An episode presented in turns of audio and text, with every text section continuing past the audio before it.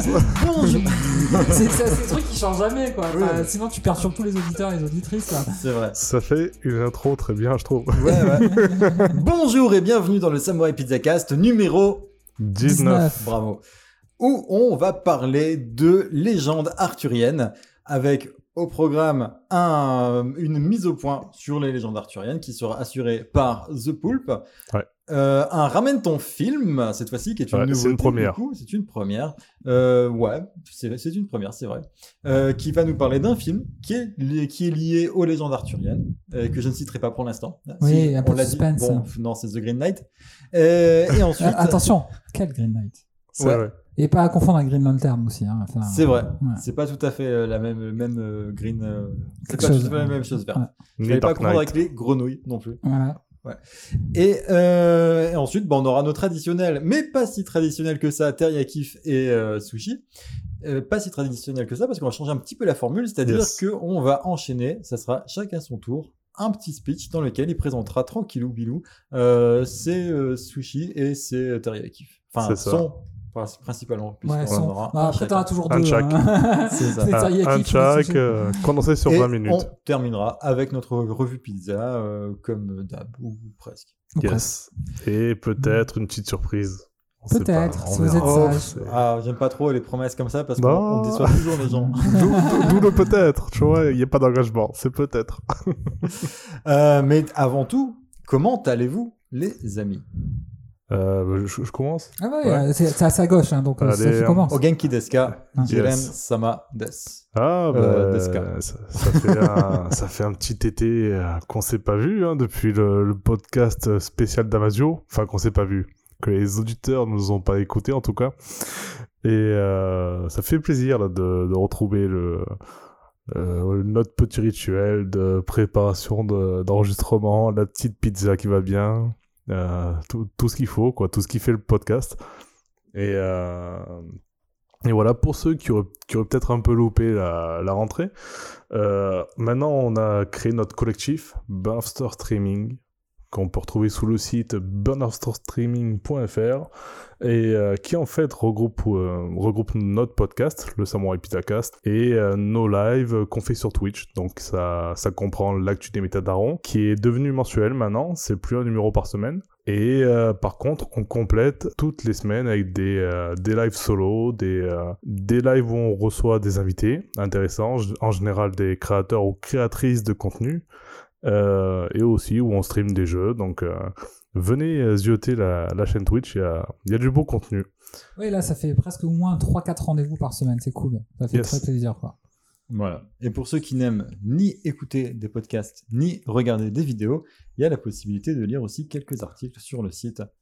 Yes, c'est ça, c'est vrai que je l'ai pas dit. Il y, a, il y a la partie blog où il y a des articles. Alors normalement, on va, on, on, on va pas s'engager sur des chiffres, mais il y en a quand même tous les mois. Tous les mois, il y a des Ouais, articles. Voilà, ça c'est bien. Voilà. J'aime bien parce vrai, que ouais. là au moins, euh, si on, a- on risque de décevoir peu de monde. Voilà, Ouais. c'est ça. Mais tous tous les mois, il y en a. Donc, il faut, faut venir quand même dans le blog de temps en temps. euh, il y aura, il y aura des, des revues qu'on n'a pas forcément le temps de faire dans les podcasts parce qu'on peut pas non plus euh, survoler tout, euh, tout ce qu'on consomme euh, comme produit culturel.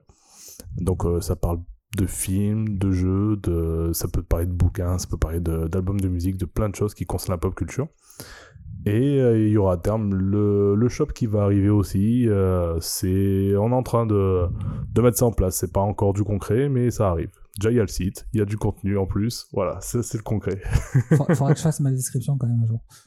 c'est vrai, vos deux, vos Ouais. deux descriptions. Après, la mienne, elle est bien telle qu'elle est. c'est, c'est- te convient. Faites-moi aussi, hein, dans l'absolu, hein, mais... c'est à vous de voir. Comment ça va, euh, The Poulp Bah écoute, euh, comme une journée à- à- avec 180 gamins. Ah, J'ai l'impression que tu es de plus en plus euh, avenant sur, tes, euh, sur ton identité secrète. c'est vrai. Il n'y a pas beaucoup de types de gens ah qui ouais, font j'ai ça. oublié. ouais. D'ailleurs, mince, on va dire merde. C'est la fatigue, du coup. Euh, Effectivement, voilà. Donc, euh, effectivement, c'est déjà, ça localise un petit peu les, les écoles où je peux travailler. J'ai pas fait gaffe, quoi. Ça peut se flûter, hein, ça, c'est c'est pas un souci. Ouais, ouais va peut-être flûter, ouais. non, bah, c'était une chouette journée, mais effectivement, enchaîner euh, tout ça, tout ça. Bah, bah, après, voilà, je suis tellement content aussi de, de pouvoir euh, enchaîner ce numéro 19. En plus, c'est mon- un de mes nombres préférés, si ce n'est mon nombre préféré, c'est c'est mon nombre 42 à moi, en fait, quoi, le Mm. 19. Donc, euh, voilà, c'est c'est gentil de m'avoir laissé euh, faire faire la miso, en fait, pour, pour ce numéro-là, quoi. Moi, c'est la taille de ma top 19. en, en millimètres, pas en centimètres. je l'ai pas précisé. Alors tu sais que si ton couteau était à- de la même taille, c'est considéré comme une arme blanche. Parce qu'on dépasse la paume de la main, tu savais ça? J'ai appris ça en manif. Il faut, il faut absolument que ça dépasse la, la taille de la pomme de la main? Ouais, D'accord. pour que ta top se considère comme une arme blanche.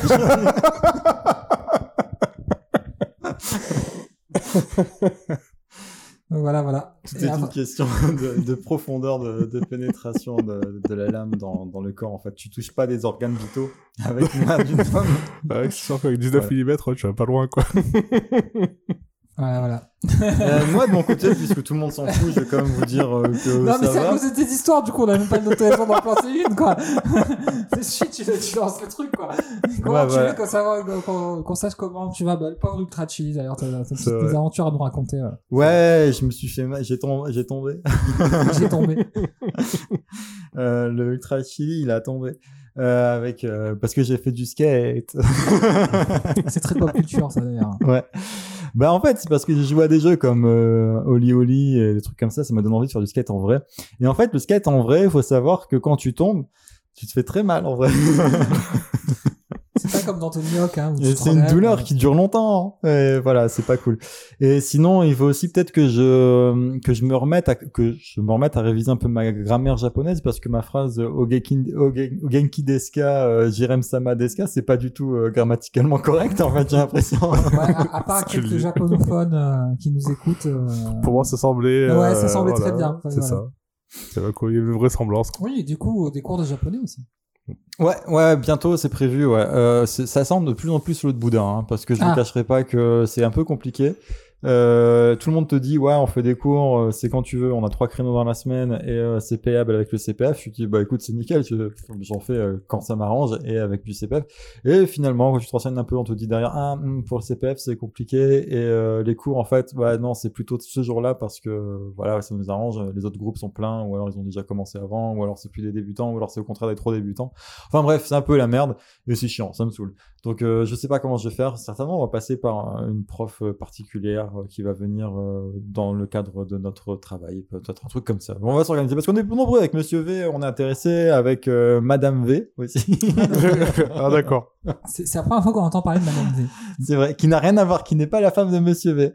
Euh, mais Ah. euh, non, ouais. Ah, d'accord. Elle s'appelle Madame V. Bah, je sais pas, j'en sais rien, j'improvise. Je sais pas, son nom commence aussi par un V, euh, je sais Ouais. plus qu'est-ce qu'on va faire. Euh, euh, voilà. Et elle était intéressée aussi. Enfin bref, voilà, on est plusieurs à être intéressés. Il y a euh, Tueur de loup, il est intéressé, mais euh, bah comme c'est un crevard, il veut pas payer. On a perdu l'auditeur. Je crois qu'il a un peu l'habitude, hein, en même temps. Ouais, ouais, voilà. c'est vrai. Euh, voilà. Et avec toi, Jérém, tu avais l'air intrigué, mais pas spécialement euh, non, intéressé. hon- honnêtement, j'aurais une vie beaucoup moins active.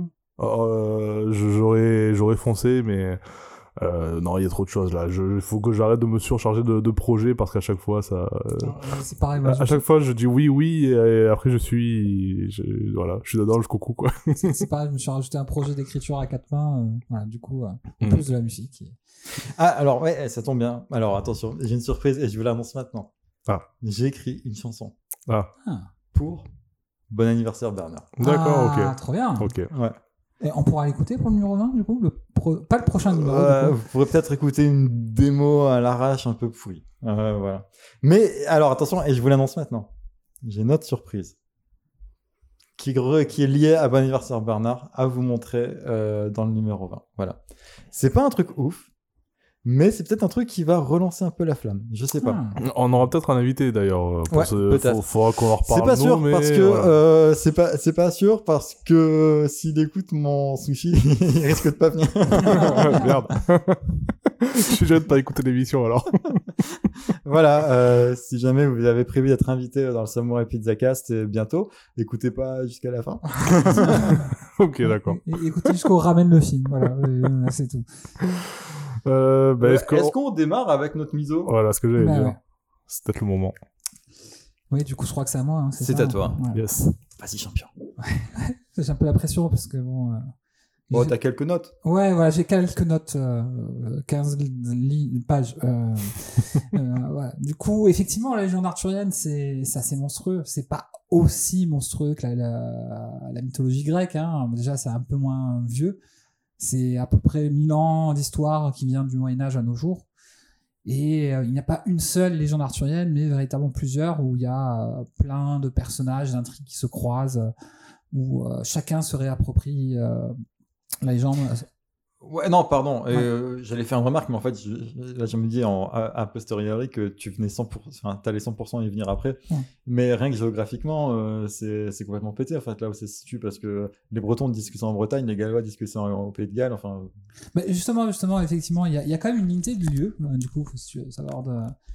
Euh, et qui ont un peu tous raison, en fait. C'est-à-dire que euh, c'est à la fois, effectivement, euh, Bretagne, Aquitaine pour la France, à la fois, même, du coup, l'Irlande, enfin, tout le, Royaume-Uni plus l'Irlande.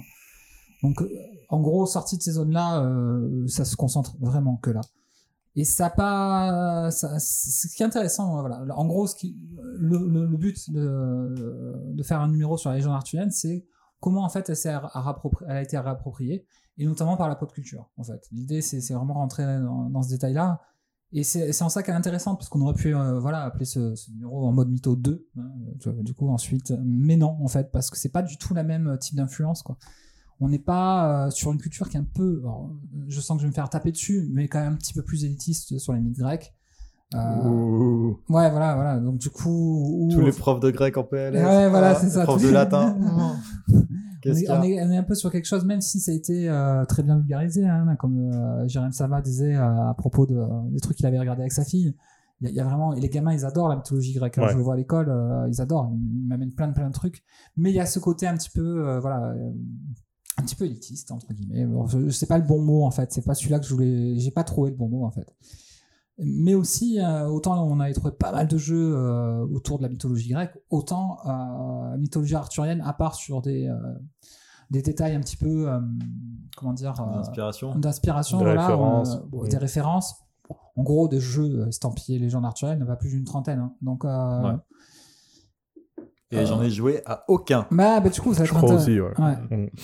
Et en gros, voilà. Par moi, contre, des, jeux inspirés euh, des légendes arthuriennes, ouais. Enfin, je veux dire des trucs du genre, euh, bah, je sais pas, vite fait, euh, Zelda euh, qui reprend l'épée de légende, c'est Excalibur, vite, vite fait, vite œuf, hein, on est un peu, d'accord. Oui, voilà, la Master Sword.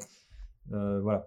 Des trucs comme ça, ouais. Des trucs qui font référence à- aux légendes arthuriennes, vite fait, j'en ai vu. Mais Non, pour le coup, ça, ça a des jeux centrés sur les légendes arthuriennes, je pense pas avoir Bon, moi, j'en ai joué qu'à un et j'en connaissais que deux véritablement. Donc, euh, ça savait pas la partie la plus intéressante en fait. Euh, on pouvait pas faire un numéro sur les jeux vidéo et, euh, et la légende arthurienne, quoi. Mm. Mais par contre, en termes de pop culture, en fait, c'est vraiment une, euh, un mythe qui a connu vraiment ses heures de gloire euh, et- Avec Mano. avec Mano, ouais. Avec Mano, dans la vallée de Damin, grâce à la vallée de Damin. Alors, je vais commencer par un petit truc où je vais essayer de pas trop vous assommer parce que c'est un peu chiant en général, c'est les références historiques. hein. En gros, ça a à peu près 1000 ans. euh, bah, c'est un ensemble de textes qui sont écrits au Moyen-Âge, euh, aux alentours du XIIe siècle. Euh, Il y a beaucoup d'auteurs qui ont assemblé ces traditions-là, qui ont fait un petit peu des récits pseudo-historiques. Et en, en gros, le premier qui a fait ça, c'est Geoffroy de Monmouth. Ouais, effectivement, voilà, c'est J'aime bien en son nom. 1130. Euh, et après, il y a plein, plein d'auteurs, euh, notamment un Français chrétien de Troyes, hein, qui a été euh, l'un des plus connus. J'en reparlerai un tout petit peu plus tard, mais euh, et en gros, voilà, euh, ils ont utilisé chacun leur propre version. Donc, euh, les noms des personnages changés, les intrigues aussi, les circonstances euh, pareilles. Euh, mais voilà, il y a toujours par contre cette unité de lieu. euh, que, on- Qui est dans les bois. Ouais, voilà. Qui, non, qui est définie. Parce euh, que chrétien 2, 3, nous allons au bois. Ouais, ouais, ok. Il est en forme ce soir. ouais, enfin, ouais, mais ça commençait dès l'intro. Et en gros, voilà, c'est les territoires de- qu'on a définis un petit peu plus tôt. Et euh, en gros, euh, c'est l'histoire d'un mec qui s'appelle Arthur ou Artorus selon la version romaine et compagnie, au 5e ou 6e siècle à peu près, et alors que les Romains viennent de quitter l'île de Bretagne. Donc c'est la période des grandes invasions où à peu près euh, tous les peuples du monde se sont foutus sur la gueule à cet endroit-là. Et euh, suite à la chute de l'Empire d'Occident, quoi. De Romain, pardon. En gros, ce qui est intéressant dans la légende, euh, pour en parler un tout petit peu pour ceux qui n'ont jamais entendu, pour Monsieur A, euh, ou Monsieur... Oh, c'est dur. hein. Le, Ouais, Seigneur monsieur- Cavaillon, ah, il a la vision en ce moment, on va le laisser tranquille. Alors, On va l'épargner. on va, euh, alors, on va essayer d'épargner Non, Monsieur par A. contre, tu peux utiliser Madame V. Parce que Madame V, étant née de la dernière pluie, Ouais. euh, n'a pas forcément toute la culture Bah voilà, que- si. que- que- qu'un grand sage tel que nous peut avoir.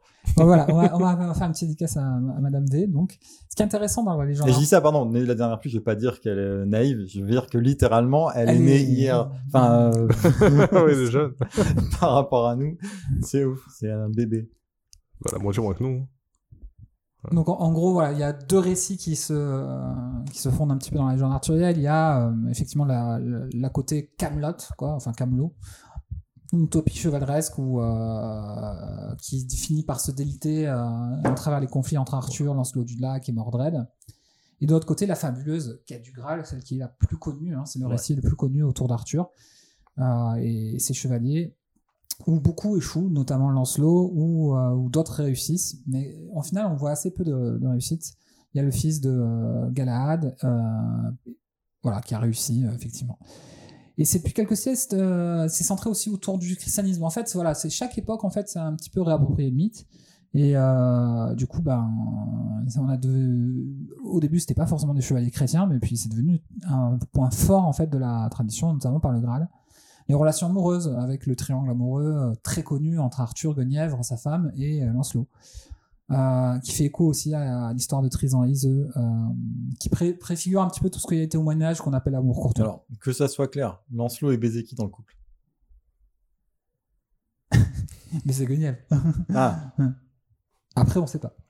On non, pas parce que Gawain, là. Ouais, ouais, ouais, ouais, on effectivement. en reparlera. On en reparlera. Euh, en gros, au début, euh, non, plutôt, plutôt récemment, en fait, on a fait un, lien avec la mythologie celtique. Ce qui est pas évident parce qu'en fait, au final, même si les mythes sont celtiques, euh, CF, Seigneur des Anneaux, en fait. En gros, il reprend tous les mythes celtiques, notamment une partie de la légende arthurienne. J'y reviendrai un petit peu plus tard, mais en gros, c'est surtout quelque chose qui vient dans le XXe siècle, en fait, notamment en France. En France, pendant des années, des siècles, en gros, on s'en est battu les flancs de cette légende arthurienne, jusqu'à ce moment, on s'est dit, putain, on va se faire du tourisme, on va se faire du pognon dessus, quoi. Donc, euh, du coup, effectivement, ça marche. Moi, je, quand je suis allé en Bretagne, j'ai ah, des trucs arthuriens, de la forêt brocéliande, j'étais, Eh oui. ah, voilà, j'étais en folie, quoi.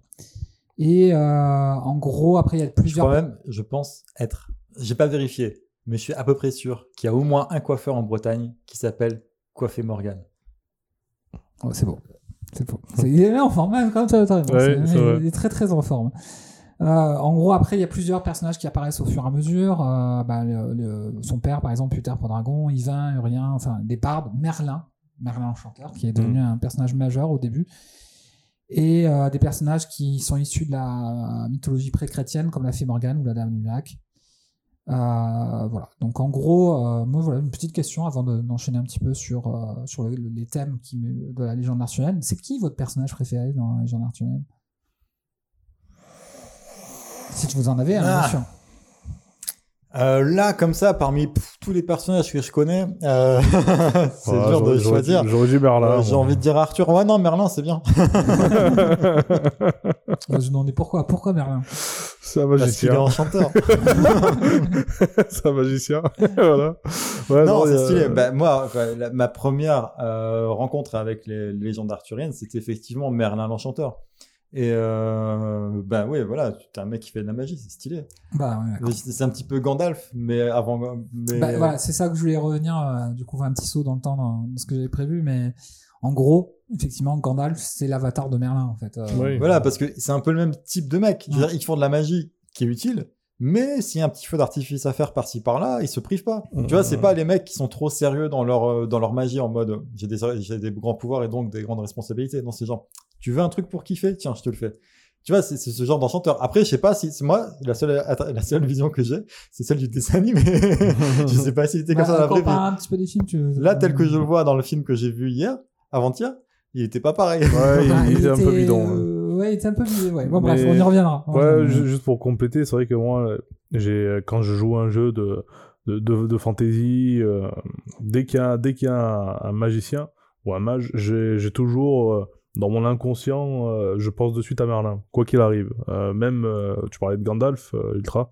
C'est vrai que Gandalf, la première fois que j'ai vu Gandalf dans Seigneur des Anneaux, d'entrée, j'ai pensé à Merlin, quoi. Ça a résonné en moi. C'est vraiment l'archétype du magicien. Ouais, c'est ça, c'est, tu- dès que tu vois magicien, tu penses Merlin, quoi. C'est c'est la base de, de tout ce qui, qui a été fait derrière, quoi. Donc je vais pas développer plus avant parce qu'effectivement il y en a qui le font ça très bien et que c'est pas le but euh, Mm. pour nous. Euh, bah voilà, en gros le thème du Là, Graal. vous l'avez pas vu, mais il a sauté six pages. Non. Le, On est à la troisième sur 15, c'est bien. le thème du Graal en gros c'est euh, voilà une, une interprétation chrétienne euh, qui a été faite euh, en premier par Robert de Boron. Voilà. Enfin ils ont tous des noms de ouf, Monmouth, Boron, chrétien. C'est joli, moi j'aime bien, ça, ça a du style. Mais qui rappelle aussi la quête du chaudron magique. Et là, du coup, ça fait écho à la, la suite non officielle de euh, Merlin l'Enchanteur pour Disney. C'est Taram et le chaudron magique, quoi. D'accord. Et euh, en gros, qui nourrit les héros et les ressuscite. Et ça, il y a aussi un peu, selon Weiss, un petit peu plus tard, euh, à mentionner la fameuse table ronde. euh, qui rappelle le cercle des guerriers autour du chef dans les mythes celtes. Ensuite, il y a la Avalon. Avalon, en gros, c'est la terre de félicité ou un peu comme le Vala pour les, les mythologies scandinaves et emmené Arthur après sa blessure dans la dernière bataille. Il y a le thème du retour, de la résurrection. Là, du coup, on est carrément dans le trip, euh, trip chrétien, chré- christianisme. Euh, Chrétien. chrétien. Ah, il y a le fameux, ouais, merci. il y a le fameux thème de décapitation, mais on y reviendra, je pense, un peu plus tard, parce que là, pour le coup, il y a Caradoc, voilà, notre bon Caradoc, qui a été soumis au test. Et c'est Et, quoi, bien c'est sûr, ça? Hum. ouais, ouais, plus ou moins. Et, euh, Je sais et- pas et- si ça existe en dehors du, du Pas-de-Calais, ces boulangeries, cette chaîne de boulangerie. la boulangerie Caradoc. Euh, attends, même pas, c'est peut-être même pas une chaîne, en fait, c'est sûr, c'est une boulangerie. qui existe à un endroit. Un, fa- un fan de J'en sais rien. Tu sais, moi, je fais partie de ces gens qui voient une ville à un endroit et qui, qui extrapolent et se disent c'est partout pareil. Donc peut-être que c'est, euh, ça bah, faites comme si j'avais rien dit. Et à Gauvin, mais bon, on y reviendra aussi. Euh, du coup, est-ce que vous avez une histoire ou une histoire particulière dans la légende arthurienne qui vous a plus marqué, un conte ou... euh, Bah, tout ce qui touche autour du Graal, c'est la quête ultime. C'est le truc, c'est la quête, c'est la, la, c'est le, le, comment ça s'appelle? Le, le, le, le, le symbole de la, enfin, tu vois ce que je veux dire? C'est un truc, tu, tu, tu cherches un truc. Euh... J'ai ouais. l'air complètement teubé quand je dis comme ça. Tu cherches Ça- un truc J'ai envie de dire un truc, potes. j'ai envie de dire un truc profond et euh, c'est c'est nul comme ça sort. Euh, j'ai j'ai trop regardé des, des vidéos avec des rappeurs, j'ai l'impression. Ah, c'est possible. Et, euh, non, mais ouais, c'est, euh, je veux dire, tu veux la définition de la quête, c'est la quête du Graal. Enfin, je veux dire, c'est, tu cherches un truc, tu sais pas exactement à quoi il sert, pas forcément, tu sais pas pour toi, c'est pour un autre mec qui le cherche, mais il t'a envoyé le chercher. On te dit c'est important. Toutes les quêtes de RPG, c'est une sorte de, tu vois, c'est, euh, enfin, on te, on t'envoie chercher des trucs, c'est jamais euh, quelque chose que tu te dis, moi, ah tiens, j'ai vu ça, ça a l'air bien, je voudrais ça, j'ai vu sur internet, ça un truc qui a l'air cool, je vais aller me le chercher. Non, c'est jamais ça. On te dit, toi, tu as été investi de la mission d'aller chercher ce truc pour un autre mec. Et ben, tout ça, là, c'est c'est- c'est- la quête, c'est- c'est un- une ressucée de la quête du Graal. D'accord. J'ai Donc- l'impression que c'est très nul ce que je viens de dire. Non, non, en gros, la légende arthurienne comme la naissance du RPG, quoi. C'est la classe. Oui, voilà. un- Ouais, ouais, c'est la classe. Ouais, moi, c'est pas une quête à proprement parler, c'est plus un moment euh, que, qui, qui, pour moi, est resté un peu euh, marquant. C'est ce, enfin, là, je fais référence notamment au film de 1980, enfin 1981, qui était, euh, Excalibur. c'est ça, Excalibur, et où tu as, où tu as la Dame du Lac, enfin ce plan où tu as la Dame du Lac, enfin, tu vois juste la, la main qui sort de, Ah, de l'eau et avec euh, l'épée qui brille. Euh, je trouve ce plan magnifique, c'est resté, tu vois, ce, ce truc euh, Voilà, dans mon, mon seul- inconscient. mon seul regret là pour cet enregistrement, euh, effectivement, c'était de pas avoir eu le temps de revoir Excalibur. Ben, Ouais. pareil, j'ai déjà, Ouais. tu vois, tu, les mots, de la bouche Bah, parce que si je voulais le voir pour ce numéro. ouais. On met pause dans l'enregistrement, on mate Excalibur et on reprend. De mémoire, demie et plus ouais, tard. ce que j'allais dire, de mémoire, il est super long, quoi. Mais, euh, mais ouais, c'est partie de, de ces films que je voulais absolument revoir parce que j'avais adoré. Même le, le Merlin avec le casque en métal et tout, enfin, il était stylé, quoi. La, la classe. ce film. Ouais. Mais en fait, il y a un truc, moi voilà, je pense que ce que j'aime dans les légendes arthuriennes en, euh, en particulier, le point que j'aime, c'est le fait que le lore te soit donné de manière euh, segmentée. Ouais, C'est Dark Souls, quoi. Oui, non, mais c'est ça, c'est ça. C'est-à-dire que tu vas, tu vas regarder Merlin l'Enchanteur, dedans, on va te dire, ouais, tiens, vite fait, hop, tiens, t'as vu, vite fait, là, t'as Excalibur, tu peux la sortir du rocher, machin. Mais c'est tout, tu vois, on va pas aller plus loin sur, euh, sur, sur ça. Enfin, je sais plus, je m'en souviens plus, j'ai vu il y a 30 ans, le Mm, film. mm, mm. Euh, et dans d'autres trucs, tu vas dire, ah tiens, là, regarde ça, c'est la dame du lac, elle vient, elle t'aide, elle fait des trucs, je sais pas, elle fait des shenanigans, j'en sais rien. Euh, mais, tu vois, t'as jamais l'histoire complète Ouais. euh, d'un truc, à part si tu regardes un film sur ce truc-là. Mhm. Mais dedans, t'as d'autres trucs. Et ce qui fait que t'as as ce puzzle-là que tu reconstruis au fur et à mesure que tu consommes des œuvres. Alors, encore une fois, c'est vraiment pas un truc que j'ai consommé à, à fond non plus. Mais mine de rien, parmi les deux, trois films par-ci, par-là, les deux, trois petites références, etc., bah, t'as des petits trucs et au fur et à mesure, euh, déjà tu te rends compte que euh, c'est pas toujours raconté de la même façon, euh, qu'il y a différentes versions, que les, les gens vont arranger les trucs un petit peu à leur sauce, etc. Et ce fait qu'il y a une sorte autour de ce lore, une sorte d'aura un peu mystique de, ben en fait, t'en fais un peu ce que tu veux, tu comprends un peu ce que tu veux, et euh, tout ce que tout ce qui est important, c'est que là, quand tu vois une meuf près d'un lac, tu dis ah, c'est la dame du lac. J'y étais en Bretagne, j'y étais à l'endroit où il y a. Sauf quelquefois, c'est euh, Winifred, ou je sais plus comment elle s'appelle. Ah, Winifred, ouais, effectivement. ouais. Et, et ce, qui, ce qui est très intéressant, effectivement, là, du coup, euh, c'est un peu répondre en partie à la question suivante. À, à quel moment, en fait, euh, vous avez connu la légende et pourquoi ça vous a marqué? Donc là, vous avez déjà un peu répondu. Et, et un peu comme toi, en fait, moi, Ultra, euh, pour moi, ça a été Merlin l'Enchanteur, en fait. Si je me rappelle, j'avais 8 Ouais. ans. Je crois que je venais d'arriver à Marseille, un truc comme ça. Les films de Disney, hein, Ouais. ça? Ouais. Et, c'était à la grande époque dans les années 80 où ils, ils nous remettaient tous les Disney, tous les vieux Disney au cinéma. Euh, et j'avais été bluffé euh, par la légende arthurienne. Il y a, il y, a eu- il y a eu aussi un petit moment, euh, voilà, là j'y repense, c'est des trucs que j'ai pas noté, mais en plus, mais, où je jouais au livre d'Ouvre le héros. Et il y avait euh, la, la quête arthurienne, c'était sans doute la meilleure série de livres dont vous êtes le héros qui a jamais été faite. Enfin, pour moi où tu incarnais Pip et tu recroisais Merlin, Arthur et compagnie. Enfin, surtout Merlin, qui était très drôle, en fait.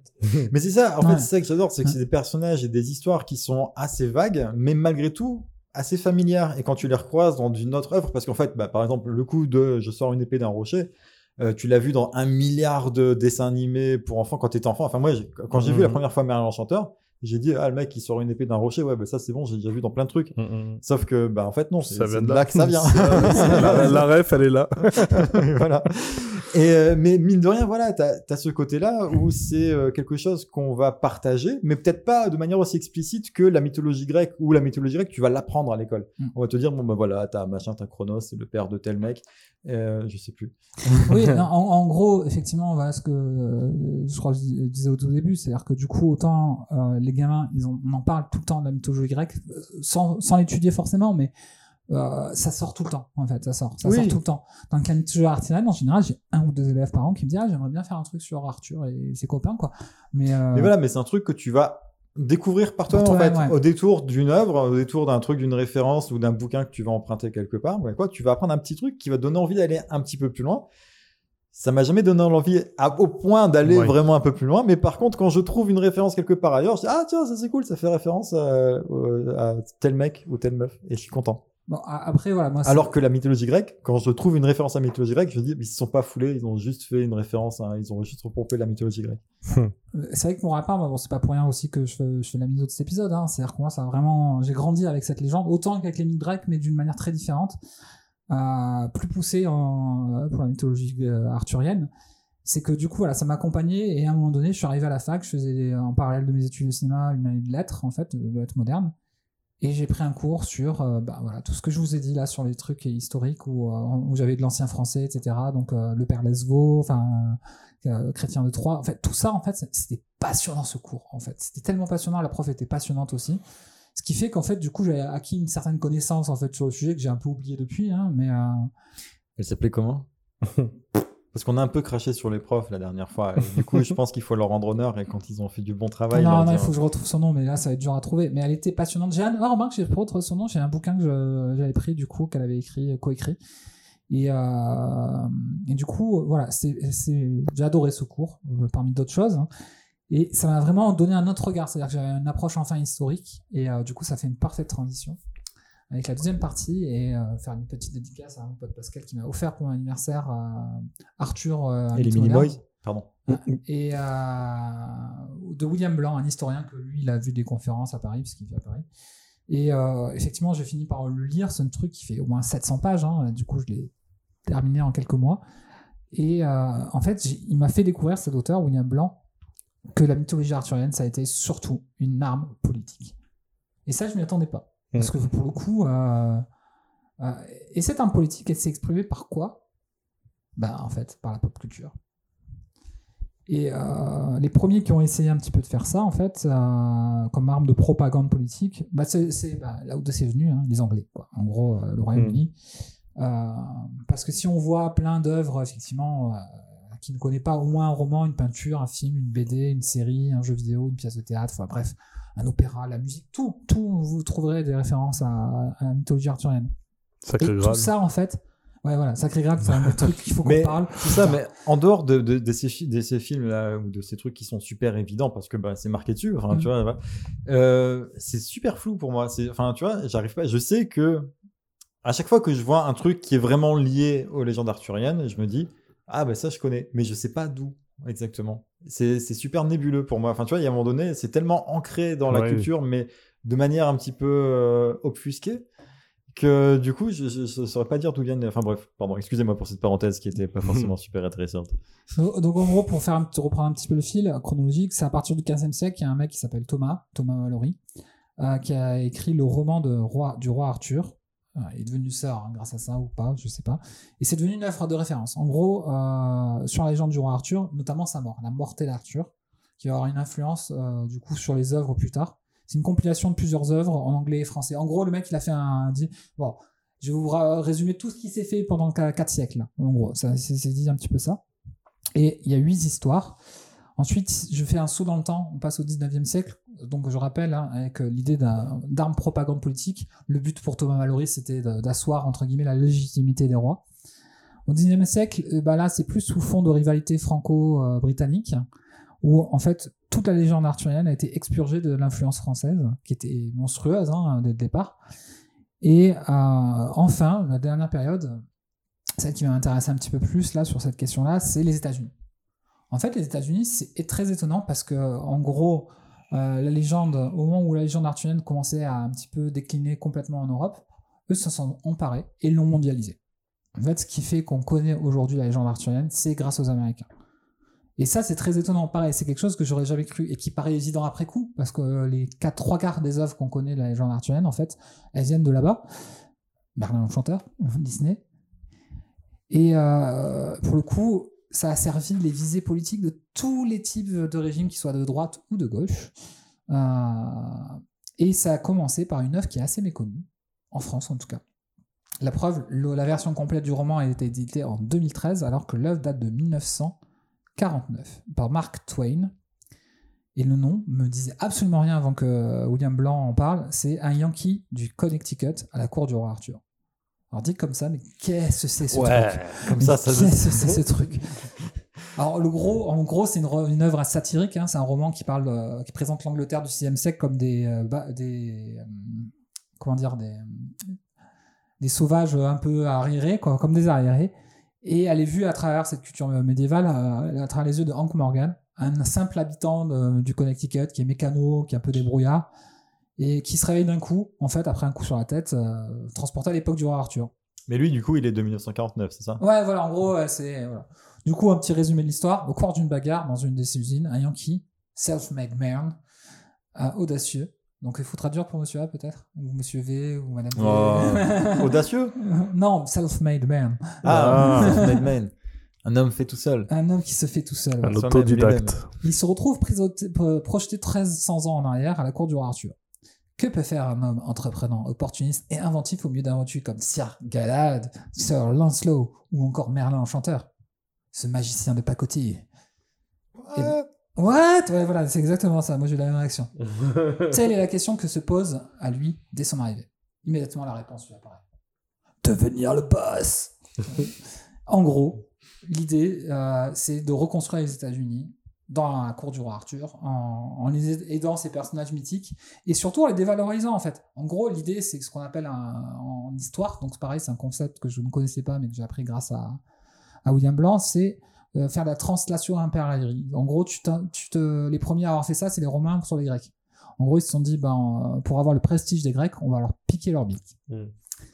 Ben, les, les, les Anglo-Américains, pour avoir le prestige euh, des mythes ou de, de l'Angleterre, du coup, on va leur piquer leur mythe aussi, c'est pareil, et on va les rendre ridicules.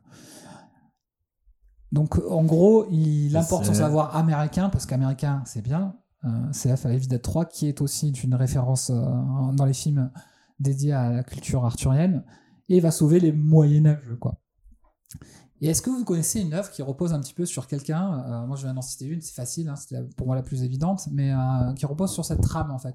Il y a un mec qui est projeté dans un temps ancien, pas forcément Arthur, hein, mais euh, et qui en fait sauve. euh, Il n'y avait pas un Evil Dead qui était. euh, Ouais, Evil Dead Ouais, 3, ce que ouais, c'est celui que je pensais. Ouais. J'allais dire, ouais. Et les visiteurs, mais bon. Non, c'est le contraire. C'est le contraire. Ouais, ouais. qu'ils vont Euh, Il y avait le, projet, il y avait le projet de d'Alain Damasio. Euh, non, c'est pareil, c'est le contraire aussi. Ouais. Ouais. Ouais, c'est le contraire. ouais. Donc ouais, c'est assez rare en fait, mais c'est une trame qui aux États-Unis en fait est hyper connue en fait et qui Mm. a même effectivement, j'ai découvert après coup un épisode de MacGyver où MacGyver est balancé euh, ouais. un double épisode euh, à la cour du roi Arthur et bon MacGyver quoi, il y a pas plus inventif que MacGyver. quoi. Bah oui, bah oui. oui. Donc euh, le traditionnel avec un bout de ficelle, du scotch. Bah et- justement, il n'y avait pas de trombone. Qu'est-ce qu'il fait? Euh, J'ai construit une forge avec une corde, pour faire un trombone. avec une corde, une enclume, mais euh, je construis une forge. Et dans, dans un certain sens, bon après là, il y a débat ou pas, hein, mais dans un certain sens, dans un certain sens, Indiana Jones, à la fin Ah, de, bah, de et- l'Arche perdue, quoi. et- Euh, et- pas de l'Arche perdue. Euh, du. euh, Ah, le der- 3, là, la- Oh putain, j'ai plus son nom. Alors, je me souviens plus La de ça. dernière croisade la dernière croisade. Ouais. Euh, où il rencontre du coup euh, le. Oui, le oui, chevalier. mais il est pas, ouais, mais il est pas envoyé. il- euh, il voyage pas, mais le fait de cette rencontre avec ce chevalier hyper ancien, ça peut avoir valeur Bah, de et voyage. C'est exactement ça Ouais. en fait. C'est exactement cette trame-là en fait. C'est- tout Mm. le cinéma américain en fait qui s'appuie sur ce faux modèle-là et cette scène dont tu parles en particulier est en fait un des films arthuriens en fait. Ça fait qu'Indiana Jones 3 est un film arthurien en fait. Hmm. Parce qu'il parle de la quête du Graal déjà et parce qu'il y a ce côté un Américain inventif. Euh, bon là, on a quand même un prof d'université. Indiana Jones, c'est pas n'importe qui, mais euh, en gros là, le personnage archétypal de Hank Morgan, c'est en gros euh, le pas le bouseux du coin, mais euh, la classe au-dessus, quoi. Euh, presque presque qui pourrait être un autre, le, le gars moyen en gros. Bah du coup, il sauve des, des, des stars en fait, mais mm. stars anglaises. Donc voilà, moi effectivement, comme tu disais, Ultra, c'est moi c'est Evil Dead 3, quoi. Où Ash il débarque, il se retrouve transporté, avec sa bagnole, son fusil, sa tronçonneuse, à l'époque arthurienne. Donc c'est à mourir de rire. Ce Ouais. film-là, c'est un de mes films cultes. Il faudrait faire juste un épisode. c'est vrai, c'est il est tellement bon ce film. C'est what the fuck euh, Ouais, de, ouais, du c'est what début the fuck du début. Hmm. Il y a en fait, pour continuer un petit peu sur le sujet, l'appropriation. euh, il y a la création même d'une chevalerie américaine sur le modèle de la chevalerie euh, arthurienne, où ils embrigadaient les pauvres enfants à faire, euh, à avoir les mêmes valeurs que les, les supposés chevaliers. C'est genre quoi. Non, voilà, au début du XXe siècle et tout au long du XXe siècle, euh, il y a eu des schools, euh, enfin Arthur, enfin sais plus le nom exact, mais où la représentation d'Arthur en euh, du président Kennedy en roi Arthur, il était assimilé véritablement là-bas comme la, la réincarnation d'Arthur, quoi. Il y a euh, C'est vraiment des Mongols. Ces Américains. il y a l'utilisation un peu euh, sérieux, c'est quoi le rapport? Le mec, il, a- il habite à, à un océan de là. Euh, de, tu vois, enfin, il y, y a rien. Y a, enfin, Non, mais il, il avait les mêmes vertus que les chevaliers. Et il, a, il a une vraie. Pour le coup, c'est bien documenté Mhm. par William Blanc. Là, tu dis, ah ouais, en fait, oui, effectivement. euh, mais c'est encore, c'était une visée politique. Ou bien encore dans le côté un petit peu inverse, euh, pendant les années Reagan, où euh, Arthur a utilisé à des fins anticommunistes euh, Mhm. pour souligner que. euh, voilà. Tout ça pour souligner que le- la force du mythe, c'est sont adaptés. C'est c'est vraiment euh, un peu comme tu l'as dit en plus. Tu l'as très bien dit, euh, Ultra. C'est-à-dire que ça, c'est malléable à merci. C'est c'est parfois un vague. Et du coup, euh, tu en fais un peu ce que tu en veux.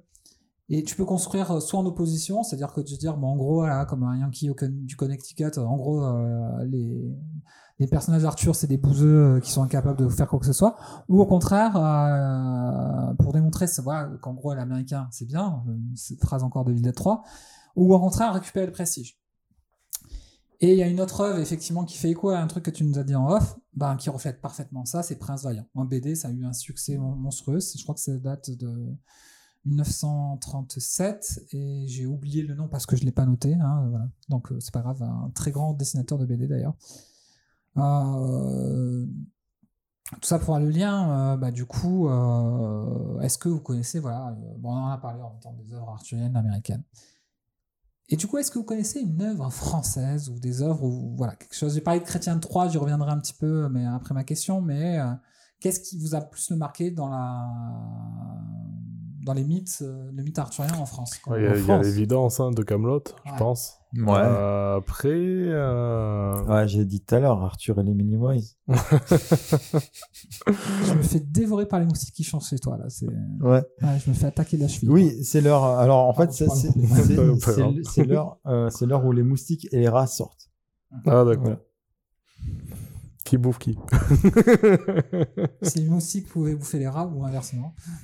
Euh, non, en, en référence française, honnêtement, j'en ai pas là sous le coude, je t'avouerai. Bon, on peut parler un petit peu de Camelot vite fait quoi. Ouais, à part Camelot, ouais, voilà.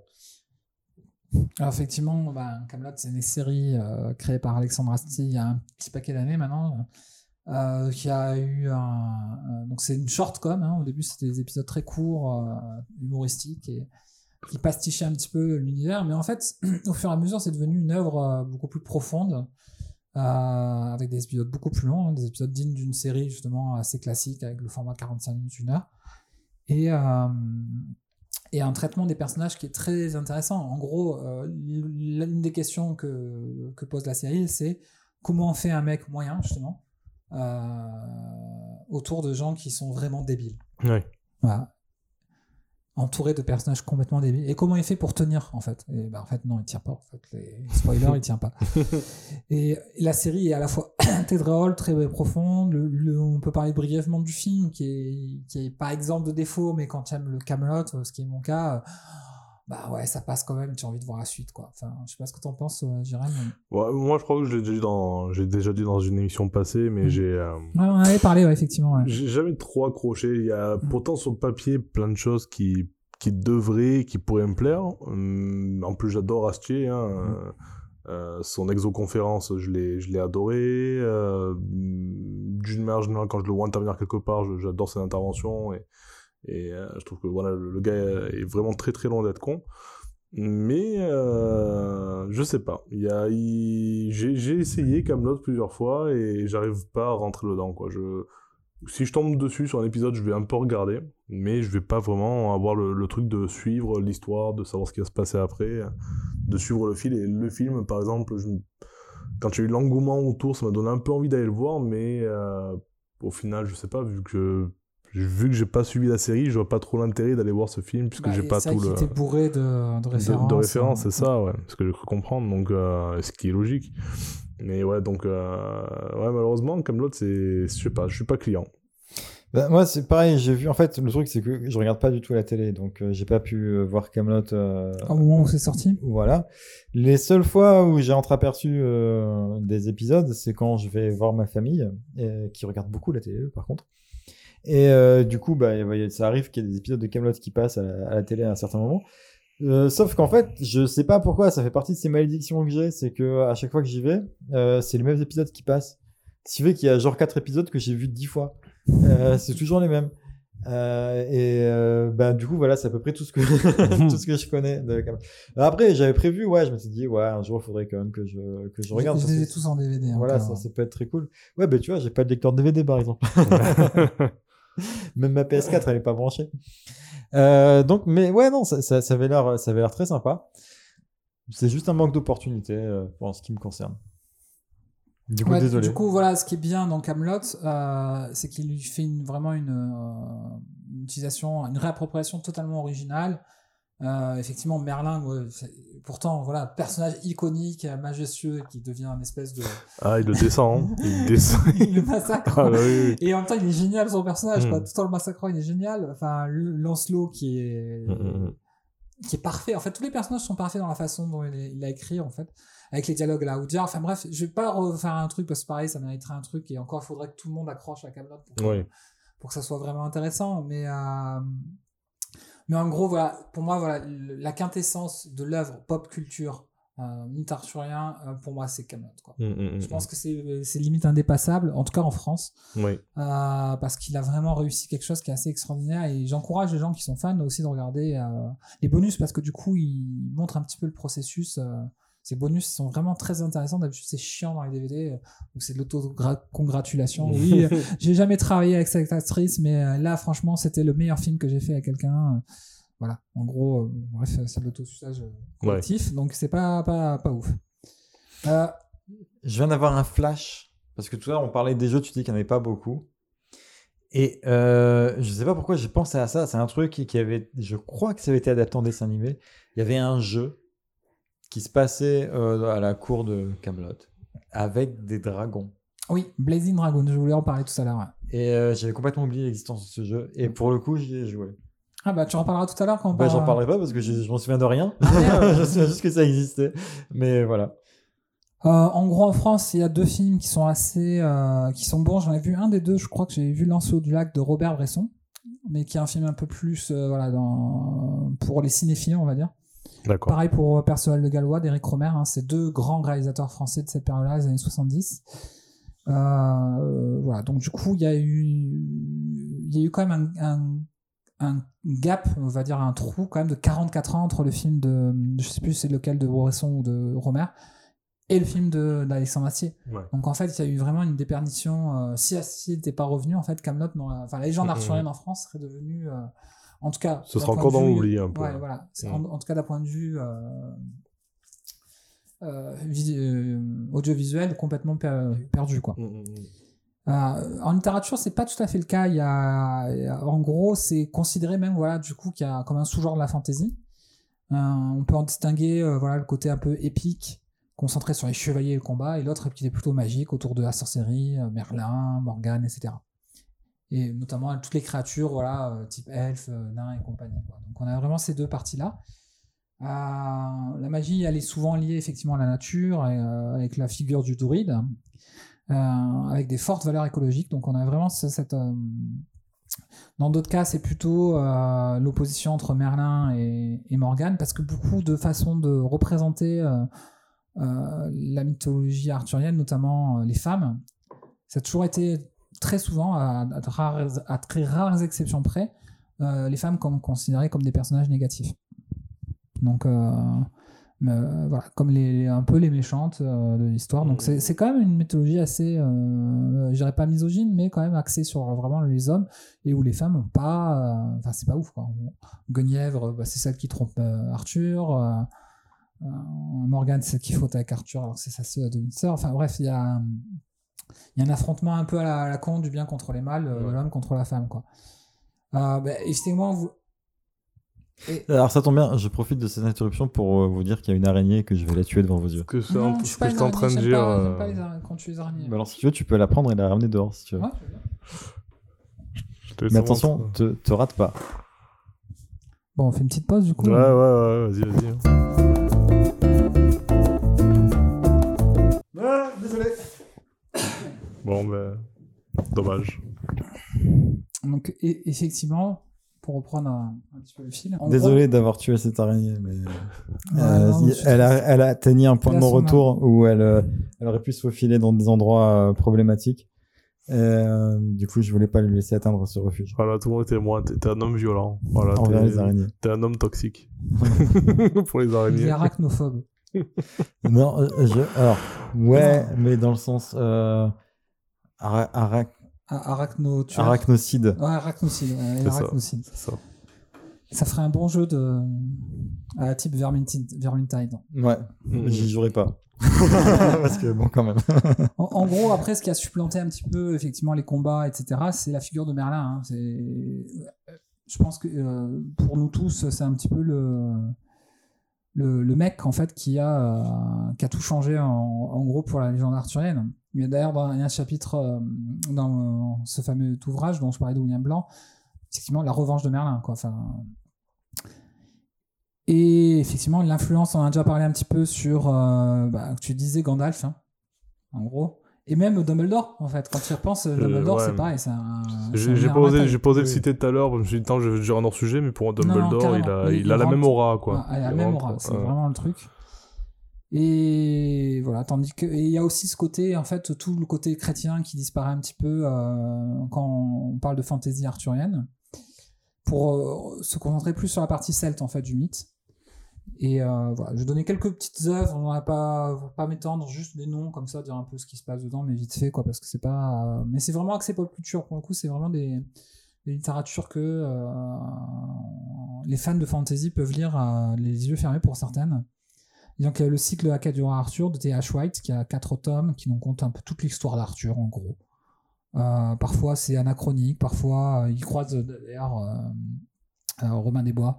Euh, parfois c'est humoristique ou euh, un peu comme dans Merlin l'Enchanteur où euh, Merlin il est un peu enfin drôle quoi. Après c'est un peu plus sombre dans la suite mais voilà du coup c'est un- ça qui a donné l'idée de Merlin l'Enchanteur d'ailleurs du coup voilà ça, cette, ce cycle là. Ensuite on a effectivement de Tolkien qui a écrit La chute du roi Arthur en poème de mille vers qui donne une version sombre qui est basée un petit peu sur la sur la figure du roi Arthur comme roi guerrier et conquérant, euh, la trahison de Mordred. En fait, il reprend le mythe, mais dans une version poétique. Ouais. Et euh, je ne l'ai pas lu, pourtant j'ai à peu près tout lu de Tolkien, mais ça je ne l'ai pas lu. J'aimerais bien le lire un jour. Il y a une saga que j'aurais beaucoup aimé en lire, mais qui est disponible en France, qui s'appelle, euh, c'est Ram qui me l'avait conseillé, la saga du roi Arthur de Bernard Cromwell. Pareil, c'est une trilogie qui dépeint un petit peu euh, un personnage qui vit dans ce monde-là, mais de manière un peu plus historique, on va dire. En Mm. gros, euh, voilà, c'est un peu plus. euh, je, je vais pas m'étendre non plus sur ça parce que c'est pareil, c'est pas, euh, c'est pas ce qui est le plus important. Un ouvrage que je connaissais pas, Valen Eye de Mike Cabot, où c'est là pareil, on a une jeune femme. Là, du coup, c'est bien parce qu'on voit un petit peu plus le pendant féminin de la légende avec un personnage, une héroïne féminin, femme. Il y a euh, le cycle Pandaron qui euh, suit un petit peu sur plusieurs générations de, euh, en gros, des grands-pères, d'arrière-grands-pères de d'Arthur, etc. Il y a un roman de Barjavel que je ne connaissais pas, L'Enchanteur, du coup qui se concentre sur Merlin. Donc c'est assez intéressant. Euh, un autre qui se situe sur Guenièvre. C'est ça qui est intéressant, c'est que la littérature change un petit peu le- la donne, entre guillemets, dans la représentation du mythe et donne un peu plus la parole aux femmes. Et euh, c'est très très intéressant parce que voilà, on a tellement une vision très euh, centrée sur les, les hommes et leurs exploits que du coup on perd un petit peu l'intérêt de ces personnages-là. quoi. Euh, Mary Stewart, euh, le cycle de Merlin, pareil du coup autour de Merlin. euh, et a deux autres, euh, ben, dédicace à notre ami Lloyd Cherry, parce qu'il a mis quelques-uns du top 5, hein, là qu'on en a parlé, dans son top 5 sur la légende arthurienne. Il y a Les Pas de Merlin de Jean-Louis Fechten, qui a été récompensé en 2003 aux Imaginales, donc un, un roman qui est assez fidèle à la réalité historique, ou tel qu'on l'imagine, parce qu'il n'y a pas. Arthur n'a pas existé tel qu'on l'imagine en tout cas. Mhm. Il retrace euh, à travers euh, la guerre entre les Saxons, les Gaëls et les Pictes. Il retrace un petit peu tout ce qui se passe dans, en Écosse euh, pour le bar de Myrdine. Je pense que c'est un autre nom de Merlin. Et c'est un, truc assez, intéressant, mais c'est voilà, très sombre, très très sombre. Sur la jeunesse de Merlin et son éveil, on va dire. L'autre bouquin que j'ai lu est là le premier, mais pareil, c'est un cycle, le cycle d'Avalon les Dames du Lac, qui se concentrent vraiment sur les personnages féminins, donc euh, Viviane, Morgane, Hygerne, euh, Guenièvre. Toutes sont mises à l'honneur et on revisite les aventures euh, de la table ronde à travers leurs yeux. Donc c'est pareil, c'est un cycle qui est extrêmement bien écrit. Et si je devais vous conseiller une œuvre en littérature, ça serait celle-là. Ouais. De Marion Zimmer Bradley, pardon. Voilà, une, une excellente auteure de fantasy et aussi un peu de SF. Je- vu que je, justement sur. Il y a des choses qui sont pas mal obscures pour moi dans, dans les légendes arthuriennes. Et notamment, tu vois, le- ce dont tu parles, Avalon, je savais pas que ça venait de là, tu vois. Mm. Et euh, ça me fait penser à un film, du coup, qui devait y faire référence. Et du coup, je suis passé complètement à côté des références. C'est le film Avalon. De qui- Mamoru Oshii. C'est ça, c'est une production japonaise euh, russe. C'est vrai que j'y ai Euh, pas Polo- pensé. Polo- polonaise, je crois. Polonaise Polonaise, ouais, polonaise. Polonaise, Polonaise. japon- japonaise et Ouais, polonaise. c'est En ouais. polonais et russe, bon. En, en gros, tout, tout le casting, tout le, le- enfin tout le casting est, et en gros, euh, ça a été tourné en Pologne, oui, tout ça, ça, ouais. ouais. ouais, ouais. et euh, tous les productions, la production est japonaise. Ouais, ouais. Et le réalisateur est japonais. Qui est le papa de Ghost in the Shell, hein, C'est ça, c'est voilà. son deuxième film après Ghost in the Shell. Et euh, je me souviens que j'ai vu ce film, c'était 2-3 ans après Matrix de mémoire. Et on était grosso modo dans cette période-là, quoi, cette vague-là. Ouais, Et je crois que c'est 2000, ouais, effectivement. c'est un côté un peu cyberpunk et tout. J'avais adoré ce film. Je l'ai pas revu depuis. Ça fait longtemps que. j'ai- Genre, je crois qu'avec Ultra Chili, c'est Ouais, ouais. un des premiers films sur lesquels, au début, on s'est rencontrés et on a un peu discuté ciné. Ah, Avalon, c'est vite venu sur la table, au même titre que le Samurai Pizza 4 est venu sur la table aussi. C'est été les, les deux, euh, voilà, c'est les deux trucs qu'on s'est lâchés et qui ont été les seuls à connaître. Enfin voilà, Toi aussi, tu connais ça? Ouais, toi aussi. Tu vas être mon ça. meilleur ami Ouais, viens, on fait un podcast. Allez, c'est parti. il un peu de ça. Effectivement, c'est Valorant, c'est très étonnant que j'y ai pas pensé, parce que c'est un film pareil pour moi qui est un film culte. Mm. Je l'ai en DVD d'ailleurs, si on veut le revoir un jour. Euh, Ouais, ça, on La première un- fois que un je l'ai vu, ouais. c'était en version anglaise non sous-titrée, euh, chez le grand frère de mon pote Jonathan, euh, Yannick. Mm. Euh, il avait sur son, d'ailleurs, son rétro-proche, enfin, il était comme ça. Puis je l'ai revu quelques années plus tard en DVD ou un truc comme ça, Mm, et ce film est une pure merveille. Reprend beaucoup, effectivement, c'est parmi les films mémorables, c'est un petit peu, après celle des jeux vidéo, parler un petit peu de, de- des films mémorables. Il en fait partie, donc c'est très bien que tu en parles parce que je l'avais pas mis sur ma liste. Mm. Et bizarrement, il ne fait pas partie non plus des films arthuriens, en tout cas dans. euh, voilà. Et pourtant, Ouais. c'est un film qui est génial, quoi. C'est euh, pour le rappeler, je crois qu'en fait, en gros, c'est une période où euh, tout le monde joue dans un jeu un peu en ligne ça. qui s'appelle Avalon et euh, en fait, ce qui se passe entre dans le jeu a des conséquences un petit peu sur la réalité. Effectivement, c'est toute cette vague de films qui va de Existence à plein, plein d'autres films Mhm, où on travaille un peu de la réalité virtuelle et de son impact, quoi. Exactement. Et c'est un film très passionnant. Donc oui, voilà, parmi les films mémorables, on en a déjà parlé beaucoup. Merlin l'Enchanteur. euh, J'ai failli faire la remarque tout à l'heure en plus. Puis je me suis dit, ouais, je vais dire de la merde. Mais non, mais c'est- Et du coup, c'est Jérém Savin qui Ouais, a pris le crédit. c'est pour ça qu'on fait un podcast à trois. On se complète tous. Euh, voilà, tout ça, est-ce que vous avez lu quelque chose qui est en rapport avec la. même de, de, de loin, ou qui a inspiré un petit peu de la légende arthurienne en littérature ou, euh, Alors, euh, bah, j'ai visité un peu la Bretagne. Donc forcément, à un moment donné, tu lis des trucs là-bas, j'ai rien retenu. Mais j'avais lu des trucs, ouais. Euh, mais c'était plus en mode euh, Ah, vous voulez connaître la légende qui accompagne euh, cette forêt que vous traversez actuellement? Tu vois, des trucs qui faisaient 30 pages, quoi. C'est pas des livres. Non, non, après, ouais, il y avait des, il y avait des bouquins parce que t'as t'as ça partout là-bas. Enfin, je veux dire. Ouais, euh, c'est incroyable. Moi, j'ai vu la li- librairie, pareil, j'étais. Ah c'est euh, la caverne Alibaba, quoi. Donc, tu as plein de trucs. euh, forcément, je suis allé dans des endroits euh, avec des noms à la, à la Brocéliande, tu vois, des trucs comme ça. Et euh, du coup, bah, forcément, ouais, tu es un peu intéressé. Je me souviens que j'avais, euh, en tout cas, acheté pas mal de choses. Est-ce que j'en ai lu pas mal? Je saurais plus te dire, c'était il y a très longtemps. J'ai pas vraiment de souvenir de cette période. De, de- voilà, c'est la seule, c'est la seule hum, possibilité que j'ai lu des trucs sur, euh, sur les arthur- arthuriennes, c'était à ce moment-là. En dehors de ça, je pense pas. En tout cas, ça me revient pas. Un, un peu comme le reste, hein. encore une fois, c'est c'est très nébuleux tout ça pour moi. Ouais, non, pour moi c'est pareil. hein, je... euh, bah, déjà, vous avez entre guillemets ce, ce truc où vous venez du Nord, donc le Nord qui. Il y a quand même une, une, une culture justement de... il y a des références dans, dans la culture locale euh, par rapport à, aux, aux, aux légendes arthuriennes. Ouais, bof. Bon. Ouais, quand tu même. sais, c'est plus la bière et. Le Nil et. Euh, mais si on compare ça justement au, chicon, au sud de la France, euh, dans le sud de la France, on est vraiment très loin de ça. Et moi qui ai vécu que dans le sud de la France, euh, je parle pas de quelques voyages d'une semaine ou, ou quoi par, par-ci par-là. Je parle vraiment de vivre. J'ai j'ai pas eu tout baigné dans ça, même si après il y a, il y a, y a des, des choses qui sont quand même là, qui sont ancrées dans la culture française. hein. Genre quand on quand on fait une réunion, on parle de faire euh, ben, une table ronde. Quand euh, Ouais, mais ne serait-ce que ça, effectivement. voilà, quand euh, on parle de, justement de, de là, tu, viens, du- tu, tu as, tu as- tu as un objectif, et ben, tu vas atteindre le Graal. Enfin, il y a des choses comme ça dans la culture qui sont intégrées, qui font directement référence à, aux, Mais euh, c'est ça, aux c'est légendes un truc que arthuriennes. tout le monde connaît, sachant que tout le monde Mhm. consomme pas forcément des œuvres euh, qui sont spécifiquement autour de, de ça. C'est ça, moi. Ça fait quand même partie de l'inconscient populaire. De manière passive, j'ai Moi, l'impression. Enfin, mes principales références viennent de la pop culture cinématographique et euh, euh, des dessins animés, des choses comme ça. Mais euh, c'est vrai que j'ai- rien lu, j'ai pas lu un bouquin qui était vraiment euh, lié aux légendes arthuriennes directement. Des trucs qui faisaient référence, oui. Mais. euh, Ouais, à la limite, mais- le truc le plus proche, c'est le Seigneur des Anneaux ou des trucs comme Ouais, ça. voilà, ouais, j'ai, ouais, c'est vrai que le Seigneur des Anneaux, je l'ai, je l'ai lu, mais, euh, mais ouais, c'est, c'est le seul truc euh, qui, qui pourrait éventuellement, et encore, c'est de la référence, quoi, c'est même Ouais, pas. effectivement, c'est pas le cœur de, Mm. du- des mythes empruntés à par, euh, par, par Tolkien.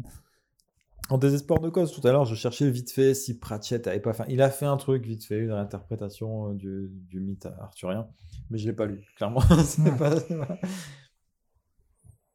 Ce qui nous amène à, à l'avant-dernière partie de cette miso, effectivement, ben, quelque chose qui est un petit peu le parent pauvre dans la pop culture, ben, Arthur et le jeu vidéo, quoi.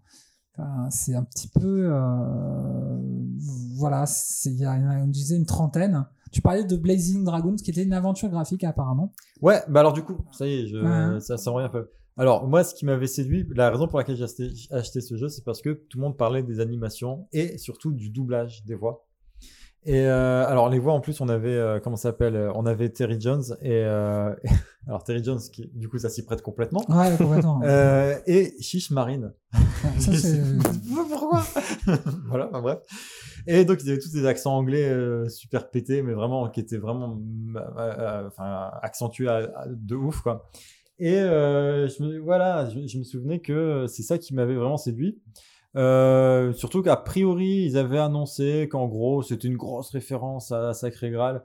Et c'était- en fait, du coup, c'est une adaptation de la série Sacré Dragon, qui pour le coup bah, faisait vraiment. euh, Alors moi, je pensais que c'était le contraire à l'époque. Euh, là, je viens de Ouais. vérifier. Moi, Ouais, je pensais que c'était le, dessin animé était adapté du jeu vidéo. En fait, non, c'était complètement le contraire. Bah, ça, souvent dans ce sens-là, il y a beaucoup de jeux vidéo euh, dont, qui sont foireux, dont je ne parlerai pas. mais, Enfin, mais justement, qui sont adaptés des films, ouais, mais qui sont eux-mêmes déjà limites. mais justement, c'est là que ça m'a étonné parce que le jeu de mémoire était plutôt pas mal. Ah, il a une bonne réputation, effectivement. Voilà, Euh, c'était un jeu. Je me souviens qu'il il ressemblait beaucoup, euh, enfin, euh, graphiquement, ça me faisait beaucoup penser à Discworld qui était sorti dans la même euh, dans la même période. A priori, de ce que je viens de vérifier là, effectivement, ça, même au niveau du gameplay, enfin, c'est un point and click pareil. euh, Les énigmes sont du même niveau, etc. Enfin, même ça a fait ça a saoulé des gens qui ont dit, bah, moi, j'ai pas aimé Discord, pourquoi je jouerais à ce jeu parce que c'est c'est la même chose. Et euh, donc, moi, j'avais kiffé euh, Discord à l'époque, qui était sorti peut-être un ou deux ans avant. Et euh, bah, je cherchais un truc dans, le- dans le même style et euh, voilà quoi, j'avais pris ce jeu, jamais fini parce qu'effectivement il était très très très dur. Euh, et ouais, bah du coup j'avais pas pensé, j'avais pas pensé. C'est tout à l'heure, je sais pas pourquoi j'ai eu un flash. Je cherchais, c'est- t'as parlé du chaudron magique, j'ai pensé dragon, j'ai pensé truc. Je me suis dit, attends, il y avait un truc, il y avait un autre truc avec les dragons, c'était quoi? Je me suis va- va- vaguement souvenu du dessin animé que j'avais dû voir sur M6 à l'époque parce qu'à l'époque je regardais la télé. Et, euh, et après ouais le jeu, en fait j'ai Mm. j'ai plus passé du temps sur le jeu que sur le sur le truc. Mais ouais j'étais coincé à un moment donné, ça le jeu m'a saoulé très vite aussi. Enfin pas très vite non, je suis resté longtemps dedans, mais j'ai j'ai abandonné, j'ai jamais j'ai jamais fini. Et du coup ça fait partie de ces jeux peut-être qu'un jour je m'en sortirai. Bah ouais, pourquoi pas. Mais puis en plus, ce qui est, ce qui est bien, le point positif un petit peu de, de ces jeux arthuriens, en gros, c'est qu'il y a une diversité de types de gameplay. Il y a effectivement des point and click comme Chronicle of the Sword de Psygnosis, Psygnosis, Psygno- Psygnosis, oui, je l'ai bien dit, en 96. Il y a des fictions interactives, je dis yes, l'épisode de FMV avec Arthur The Quest for Excalibur, du beat'em all avec euh, j'ai soudé quand j'avais fait mes voyages linguistiques en Angleterre avec Pascal, Knight of the Round ou Knight of the Round, pardon pour le, cas, euh, qui est un espèce de, de Golden Axe euh, avec des chevaliers. Euh, des RTS avec un jeu arcane où il y avait un épisode où, enfin, on jouait en gros à en gros. Des jeux de gestion tour par tour avec Lord of Magic, les Lord of the Realm.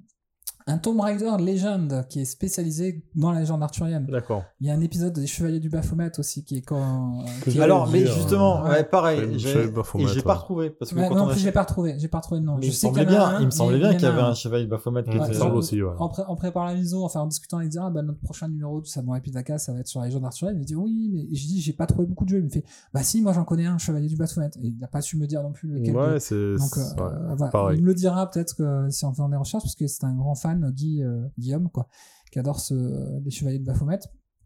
Effectivement il y en a un comme ça qui est consacré le, le fameux Tomb Raider donc. Et euh, pour moi il y a D'ailleurs, c'est euh, Ouais. Tomb Raider Crystal Dynamics, c'est eux qui avaient fait, euh, comment ça s'appelle, Blazing Dragons. D'accord, ok. Ah, bonne. Et il y a deux jeux, il y en a un que j'avais entendu parler à l'époque, mais sans y jouer parce que de toute façon c'était pas mon truc. Et un autre, je commençais par celui que j'ai pas joué, Dark Age of Camelot, qui a été le successeur euh, d'E- d'EverQuest. Qui est certainement ouais, le, le, le plus connu de tous. Tous hein, les de- jeux de- arthuriens, Tous ouais, les jeux ouais. arthuriens. Mm, ouais. mm, En gros, euh, ce qui, on pouvait combattre entre sous trois royaumes légendaires. Il y avait euh, Midgard, Hibernia, euh, Hibernia pardon. Et alors Midgard c'était plutôt l'Irlande en quelque sorte, les elfes, les fées. Hibernia c'était euh, euh, en gros la grande, euh, ouais, je sais plus ce que c'est. Bon, Hibernia en gros les pays du, du nord, enfin des, un peu pacifique mais qui est obligé de rentrer en guerre. Et après tu avais euh, Albion. hein. On parlait de la perfide Albion, on parlait d'Angleterre hein, à l'époque, Hmm. où il y avait la rivalité française et anglaise, à considérer comme la Grande-Bretagne euh, avec la, roi Arthur en gros. En gros, tout le monde s'affronte pour la possession de, de forts, de reliques. Et euh, ce qui est apporté, c'est vraiment le euh, la notion de RVR, donc euh, Realm versus Realm, donc royaume contre royaume. Et euh, voilà, c'était vraiment une nouveauté grâce à ce jeu dans les MMORPG, quoi.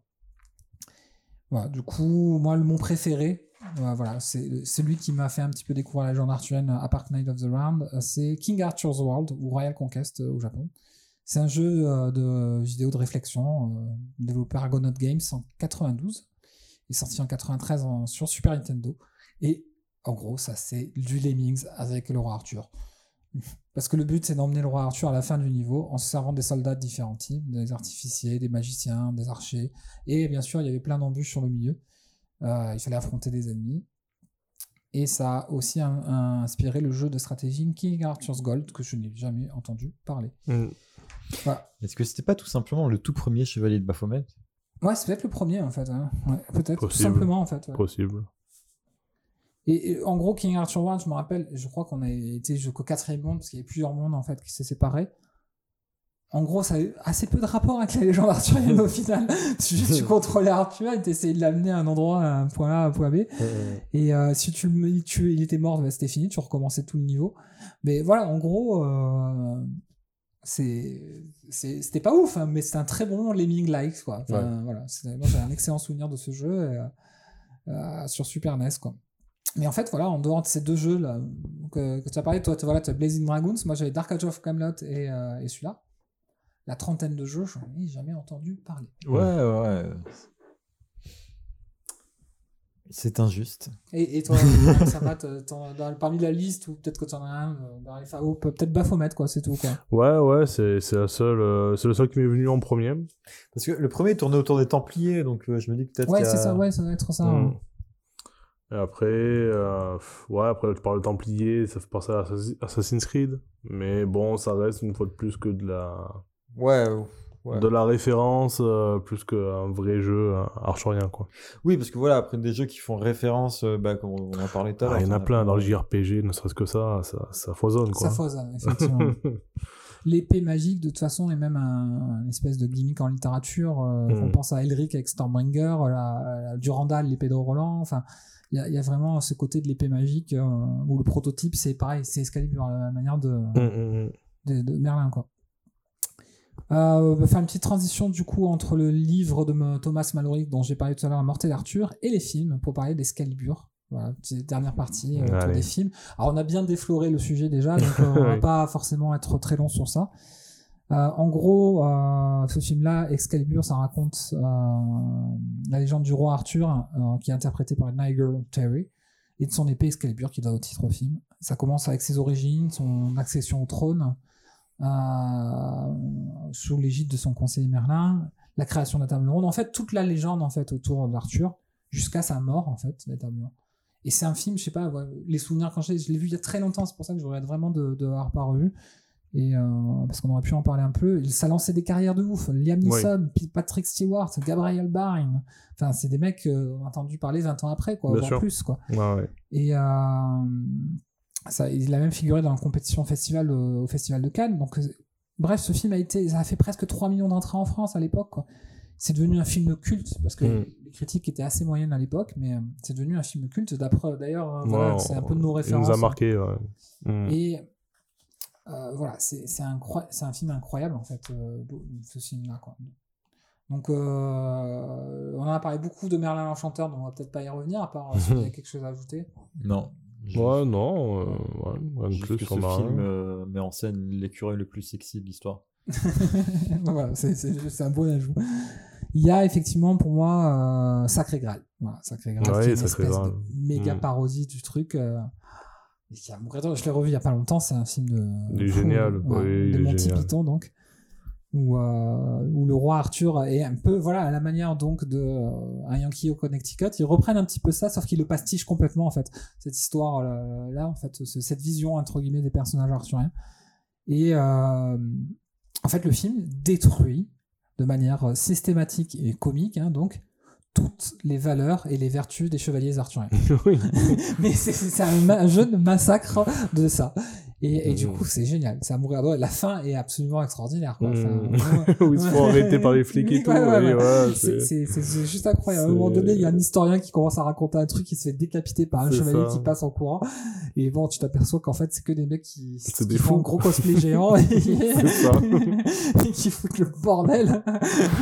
Avec le lapin qui les attaque. Ah oui, le lapin aussi. Bah voilà. C'est un film qu'il faut absolument voir. Ah, c'est absurde. Oui, voyez Que- ce film. Bah, L'affrontement avec le chevalier, là, Ouais. c'est- il coupe un bras, puis Ouais, un autre, ouais, puis ouais. une jambe, et l'autre il continue à vouloir se battre. T'en Super, as parlé, c'est c'est venu en plus la- lors d'une soirée, euh, effectivement, euh, une soirée jeu de rôle, on a reparlé de ça, effectivement, il y a un personnage euh, qui joue avec nous, donc le personnage c'était comme ça, que il disait même euh, s'il avait plus de bras, plus de jambes, on a fait référence à Sacré Graal, il continuait à attaquer avec sa TK, euh, faire Ah oui. pour aller buter les gens. J'ai une anecdote nulle. Ce midi, on a un collègue au travail qui aime beaucoup les faits divers et les conneries comme ça, qui fait Oh putain, la meuf. Et le mec, le gars, il l'avait découpé, il l'avait démembré, il avait coupé les bras et les jambes. Et moi, dans ma tête, je vois ce chevalier. oui, oui, non, c'est ça. C'est ça. Il y a euh, Indiana Jones 3, effectivement, on en a parlé, effectivement, ça, ça tourne autour de la quête du Graal. Il y en a bien d'autres qui sont plus ou moins réussis. Moi, j'avais beaucoup bien aimé euh, dans le traitement euh, Le Roi Arthur d'Antoine Foucault en 2004 avec euh, Keira Mmh, Knightley, etc. oui. Avec, euh, comment il s'appelle, euh, cet acteur brun Heath Ledger? Non. euh, non, c'est pas ça. euh, assez chevalier. ombrageux, alors j'ai oublié son prénom. Ah, Antonio Banderas. non. Ouais, bah, un petit peu style, mais pas genre latin. C'est c'est celui, c'est celui qui joue dans Pirates des Caraïbes, Orlando Bloom, non? Bah, il y a. Orlando Bloom, oui, effectivement. Mais il y en a euh, celui qui joue Arthur, en fait, en gros, c'est euh, Ah, je l'ai fait. Ouais, bon, voilà un, un acteur qui, était, qui, avait, qui avait bien marché dans ces années-là. Et en gros, il s'appuyait sur une version du mythe qui était plus euh, liée à des mythes de, des populations qui vivaient pas très loin en Europe, pas forcément dans les îles britanniques, et euh, une atmosphère plus euh, pré-médiévale. En fait, en gros, tous les tout début du Moyen Âge plutôt que euh, vraiment euh, le côté chevalier en armure, etc. Donc, effectivement, c'est pour ça qu'on voit beaucoup de combats avec en armure légère, etc. Euh, Il y a effectivement euh, Lancelot, le premier chevalier, avec euh, notre ami Shen, qui a fait donc plusieurs films euh, dans, le, giron de la, de légende arthurienne, puisque dans Lancelot, le premier chevalier, en 95, il joue le rôle d'Arthur, mais vieillissant. Un, vieil, un vieux roi, et où euh, notre acteur préféré de Pretty Woman, Richard Gere, euh, joue le rôle de Lancelot et euh, en gros c'est un petit peu la lutte entre les deux, la rivalité notamment parce que bon Guenièvre elle est un peu plus jeune et qu'elle est carrément charmante. Donc du coup et en gros là ça joue un petit peu sur l'infidélité, le triangle amoureux, est-ce qu'il va tenir alors qu'il est amoureux de la femme d'Arthur à garder ses, ses vertus chrétiennes? Parce que bon c'est quand même un film américain, faut pas déconner. Et voilà. Donc ça, c'est un film que j'avais bien aimé à l'époque, mais je pense qu'en le revoyant, je pense que c'est pas... Il y a plein de films avec des dessins animés euh, ou des personnages d'enfants, etc. Ou euh, Alex euh, Destin d'un roi. Enfin bref, il y a plein de choses qui ont fait qu'il y a une trentaine ou quarantaine de films autour de ce... Des séries aussi, la série Merlin. J'en ai pas trop cherché, mais il y a beaucoup, beaucoup de séries qui sont soit inspirées, soit vraiment dans l'univers et qui sont plus ou moins réussies. Mais en général, c'est plutôt pas mal. Merlin a une bonne réputation. Donc voilà, bon, tu nous as déjà dit ton film préféré, donc euh, enfin toi aussi Ultra, donc euh, je crois qu'on a fait le tour. Je pense qu'on peut parler de ce dernier film, un peu plus récent en fait au final.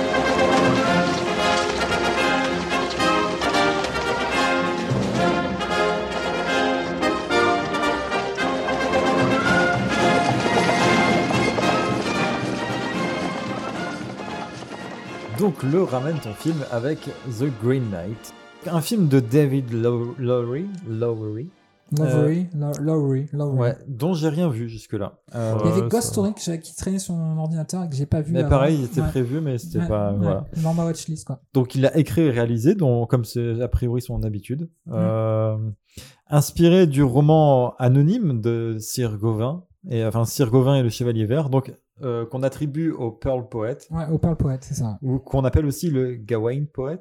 Mm. Parce que a priori il a écrit deux trucs, enfin il a écrit quatre trucs, dont Et- deux sont le, le poème Pearl et l'autre sont euh, Le tour autour de Ga- Gawain, quoi. voilà, de Gawain. Euh, alors, c'est un film qui est sorti en 2021 aux USA. Euh, donc, il n'y a pas, vraiment pas très longtemps. Euh, il devait sortir, euh, donc il est sorti en, en juillet 2021. Il devait sortir euh, genre en août euh, en Europe. Et il a été déprogrammé parce que, bon, bah, déjà aux États-Unis, en fait, il y a eu des problèmes Ouais. parce qu'il y avait le Covid, etc. Et euh, il est finalement sorti au- en septembre au Royaume-Uni, euh, au ciné et en simultané sur Amazon Prime. Euh, ce qui fait qu'en fait, il a fait un- en dehors des États-Unis, parce qu'en fait, en gros, partout, nous en France, il est sorti en début d'année, genre euh, au mois de janvier. euh, ici, Sur Netflix, ouais. Sur, Ama- Amazon Prime. Ah, sur Amazon, ouais, Ouais, effectivement. Et euh, on a l'impression que je touche des parts d'Amazon Prime. quand- tu sais, quand je corrige. Ah non, attends, excuse-moi, c'était sur Amazon Prime, s'il te plaît. Et euh, ouais, en gros, le film, il a fait genre 18 millions de, de, de, de, de revenus en entrée, euh, 17 millions aux États-Unis, quoi. Ouais. Il a fait un million dans le reste du monde. Ce qui est extra- excessivement rare, en fait, euh, ce, ce proportion-là, effectivement. Oui, voilà, c'est très très bas parce que Mm. bah, il est sorti, par... enfin partout où il est sorti, il est Mais- sorti en même temps. Alors, soit en France, il est pas sorti au ciné. Et, non, mais ils euh, l'ont- ils l'ont carrément zappé, le film, en fait. Quoi. Oui, voilà, Ouais, les endroits où il est sorti, il est sorti en même temps sur Amazon Prime. Mm. Donc, euh, effectivement, pourquoi aller voir un film, à part si, ouais, l'ambiance du ciné, c'est vrai, c'est un vrai truc. Ok. Mais euh, pour les gens qui n'ont pas beaucoup d'argent, là, comme moi, euh, tu payes un abonnement à 5 euros, tu as le film, alors, et tu peux le voir autant que tu veux. Alors que sinon, tu payes 8 euros et 12 euros tes M&M's dans le cinéma.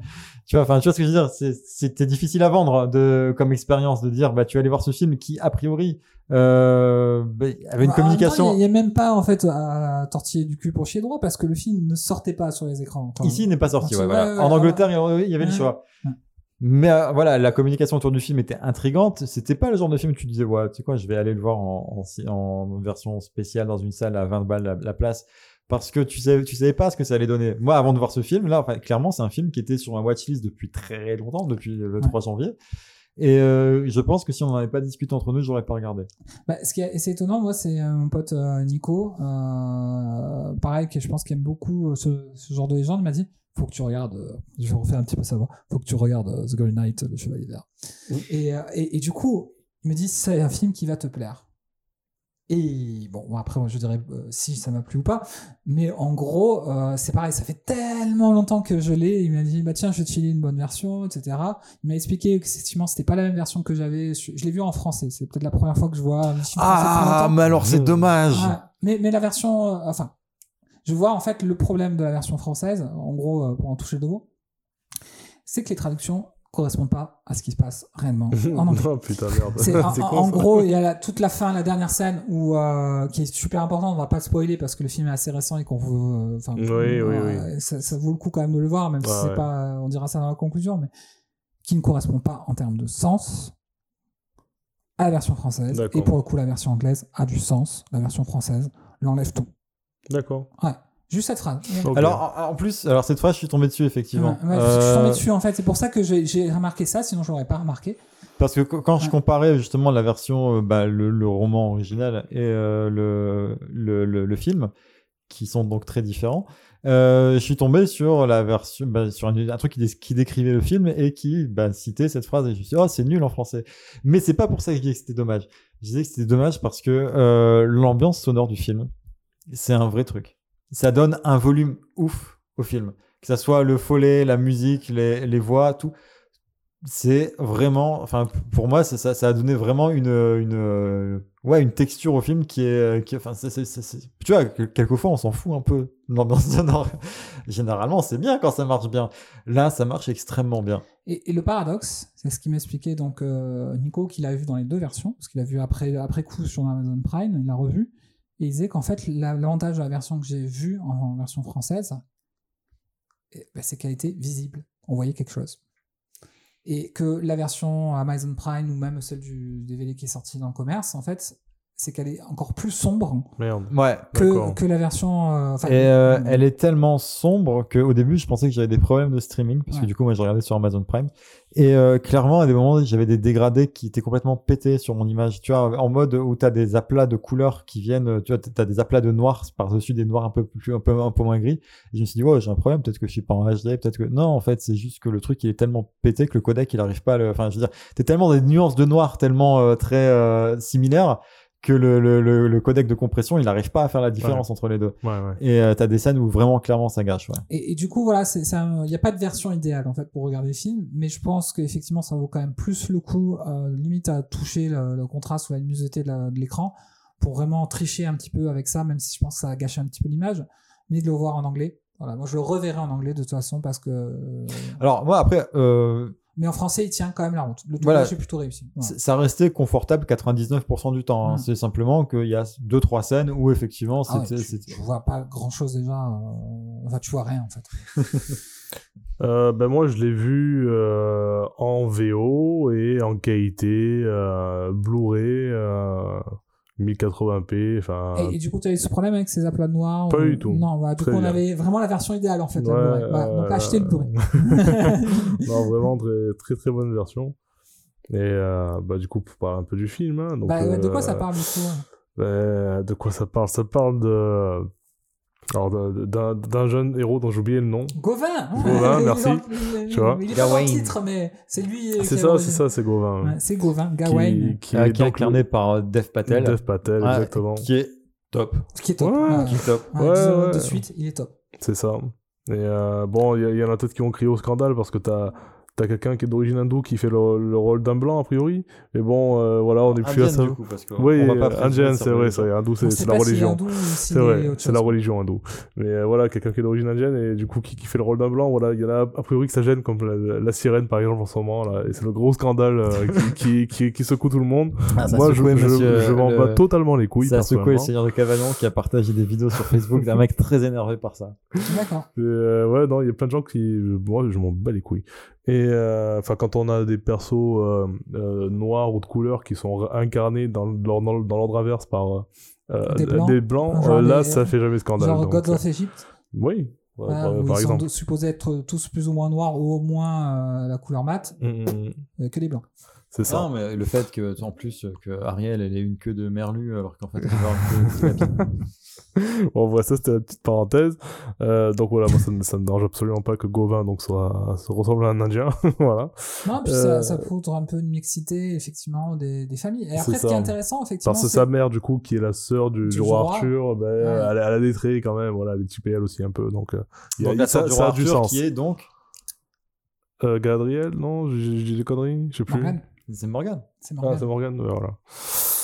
Et ouais, vous avez vu la culture de solide que j'ai. hein. C'était un petit test. Si vous avez répondu chez vous, vous avez gagné une PS5. O- offerte par Jérém Sama. Euh, non, la mienne, je la garde. Par contre, il fallait un lâche témoin pas. au moment où vous l'avez dit. Euh, il faut que ce témoin soit approuvé et fasse Ah, le fameux algorithme qui distribue les points dans les Mais méthodes. en, en parlant de choses à gagner, sachez-le, on est un peu bas de, le- de le caler au milieu du truc, mais c'est pas grave. Mais justement, c'est comme les trucs, les mecs qui font, qui, qui donnent des cadeaux dans les clauses de, C'est vrai, c'est vrai. dans les, dans les clauses que tu acceptes sans les lire, tu vois. Mais, mais en ce moment, on vous fait gagner un jeu Death Stranding. Donc PS4 ou PS5, ce sera au choix du gagnant ou de la gagnante qui sera tiré au sort. Et pour participer, c'est sur Facebook ou sur Twitter, c'est les trucs classiques. Vous Et- partagez, vous vous abonnez, voilà. Petite parenthèse, Death Stranding, ce serait pas une quête du Graal à lui tout seul aussi? C'est vrai, il peut y avoir quelque chose comme ça. Bah, en plus en quête du lien, mais le, le- Ouais. le Graal, c'est peut-être le lien. bien, voilà, ouais, non, c'est pour ça. C'est Ouais. Tout Mais- est Graal. Mais euh, oui, ça. Du coup, c'est le concours c'est sur la page Burn, euh, Burn After Stream, Burn After Stream, donc c'est notre Twitter, mais aussi le compte Facebook, ça a le même, euh, le même euh, pseudo. Euh, du coup, ouais, pour revenir sur, le- sur le film, donc l'histoire. Donc on a Gauvin qui, qui en fait accepte le challenge que euh, que vient lancer, euh, alors je sais pas comment s'appelle la créature, enfin, je sais plus si Bah, le chevalier vert. c'est le Chevalier Vert, Ouais. simplement, voilà. Ouais. The Green Knight, oui, voilà, c'est c'est le nom du, de- du film. En plus, c'est ça, je crois qu'à un moment, il dit euh, le Chevalier Vert, enfin, de, de Green Knight, et du coup, j'ai fait là. C'est là que ça capte que. C'est ça. on lui. Effectivement, on, on ça. le dit pas au début en fait. On- C'est ça. Ils disent, ouais, this is the Green Knight, ou je sais plus quoi, enfin, où il appelle de The Green Knight. Mais en fait, c'est. euh, comment elle s'appelle euh, Ah, J'ai dit son nom tout à l'heure. Oui, il a fait Morgan. Oui. Non, Ah. euh, justement, la meuf, euh, l'autre. Euh, et celle Non, Lady? C'est la même. non. Euh, comment elle s'appelle euh, euh, Ah putain. Mais dans, dans le film ou pas dans le film? Oui, dans le film. Je, je sais pas. C'est celle qui l'invoque. Celle qui Ah, fait, Vinnie euh, Fred Ouais. Euh, Vinnie, oui. oui, Ouais, oui. qui dit euh, ah tu connais le chevalier vert. Voilà, c'était ouais, tout ça pour en arriver là. Ouais. Je crois que ouais, ça s'est amené Et- comme et- ça. Et c'est à peu près vers le pro- fin du premier tiers du film. hein, Peut-être, peut-être. Mais voilà, au moment c'est lâché et tu comprends que le film euh, bah, porte le nom de ce personnage. Et euh, donc, en fait, à la base, il vient défier Arthur. Et euh, vu qu'il est vieillissant et faible et qu'il peut pas. Enfin, lui-même, il dit Je suis trop vieux, je vais pas accepter ton, ton défi de merde là. Donc, c'est c'est son neveu, euh, Gauvin, qui, qui accepte. euh, Bah, alors défi. voilà, il y, a- il y a un truc important au début, c'est que euh, son neveu c'est un branleur. Oui, oui, il c'est, est, il est un- complètement oisif, il fait rien de sa vie. Bien sûr. Et là, il est un peu galvanisé par le fait que Arthur l'invite pour la première fois à sa ça. table.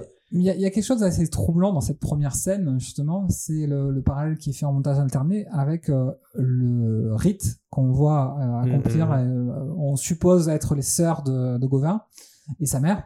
Ouais. Et il y, y a quelque chose d'assez troublant parce que le, le film laisse assez peu d'imagination sur pourquoi, en fait. Oui, tu comprends pas trop. Ouais, moi, moi j'ai une les théorie possible après. euh, Mm. c'est que en gros c'est comme si elle cherchait à asseoir la place de son fils auprès d'Arthur. C'est-à-dire que le changement d'Arthur, à un moment donné, il dit c'est dommage. En gros, au début, c'est le début Euh, du film, à ouais. on va pas vous gâcher, hein, mais euh, début du film, il dit c'est dommage quand même que je t'ai pas vu grandir, que maintenant t'es un jeune homme Mhm. euh, accompli, euh, etc. C'est ça. Et il y a un fait très important effectivement au tout début de cette scène, c'est qu'il dit bah, j'aimerais bien passer du temps avec toi. Est-ce que tu aurais pour me divertir en ce jour de Noël, parce que ça se passe à Noël ce défi, euh, une histoire à me raconter. Et là effectivement pour Ouais. souligner oui, le qu'il a rien branlé de sa vie. qu'il a rien branlé de sa vie, il dit ben non en fait j'ai aucune histoire à te C'est raconter.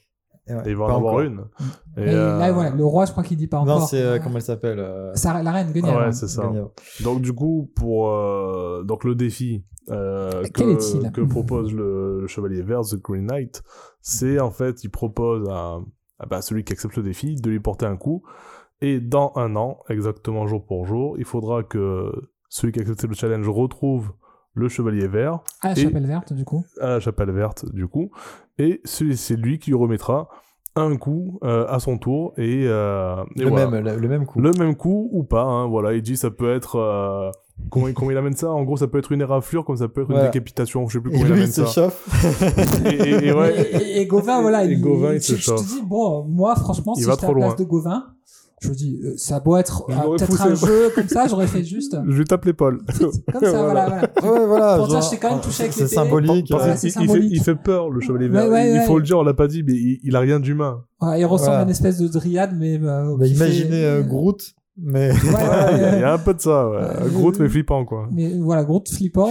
D'ailleurs, alors, avec une grosse hache. hein, son alors. intro, elle est ouf. Oui, oui, Son oui, intro, elle- c'est- parce que c'est donc, bien amené. Il parle pas. Il arrive, est- il balance une lettre et, euh, Et, et- Et la meuf, elle est possédée, quoi. Ouais. ouais, elle est euh, possédée. Elle parle, il parle à travers elle. C'est ouf. En fait, mais Non, la mise en scène. la mise en scène de ce film, elle tue. Elle- La Ouais. réa, elle tue. Les acteurs, ils tuent parce que clairement, euh, Dev Patel, il incarne toute la connerie de la jeunesse. Oui, Ouais. oui. Mais, euh, enfin, voilà, et euh, très vite, bah, il est obligé de mûrir parce que Ouais. devant, devant, devant l'adversité.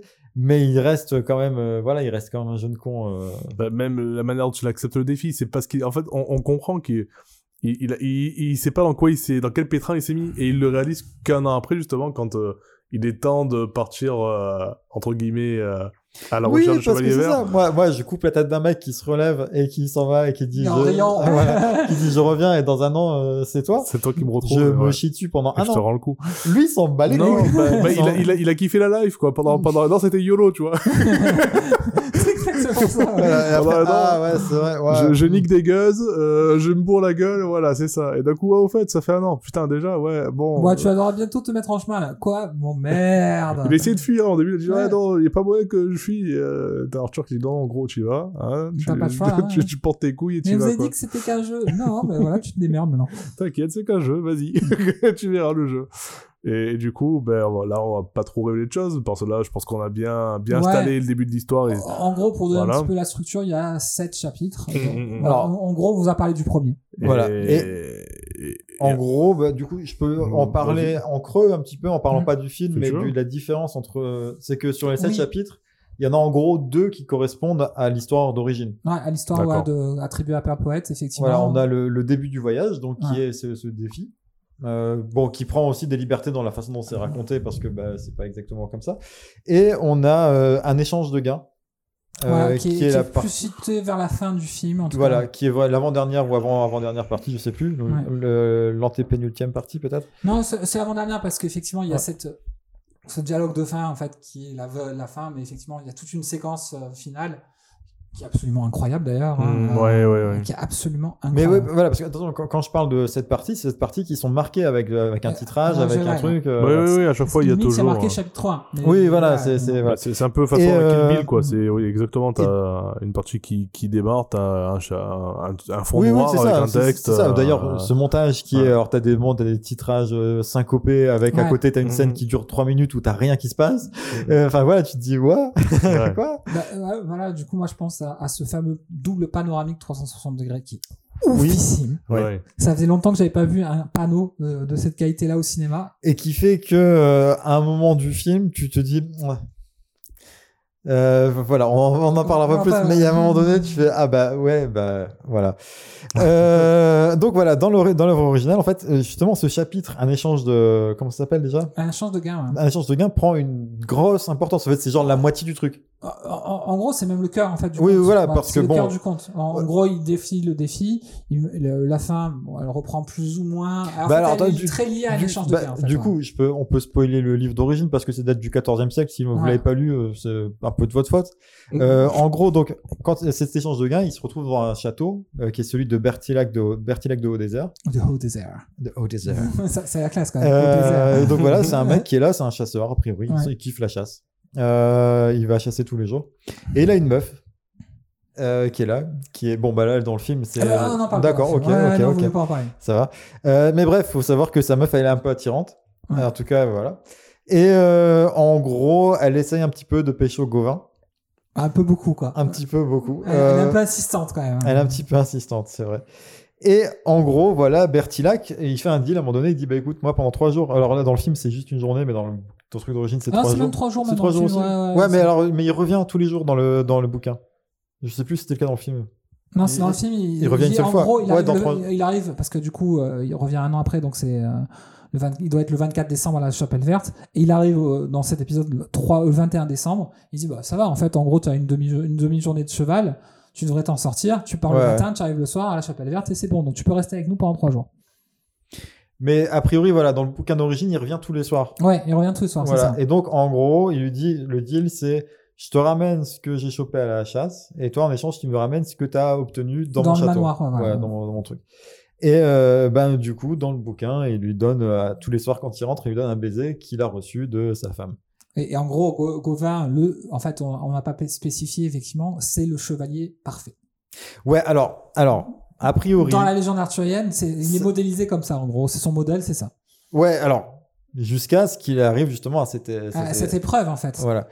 Et euh, ouais, alors a priori, certains auraient analysé ça. Alors j'ai pas tout lu parce que ça m'a saoulé, je m'en foutais en fait un petit. peu. Mais en gros, ils se sont dit ouais, en gros, hein, il a résisté au charme de la meuf parce que bon, il était pas trop, pas très intéressé par ça.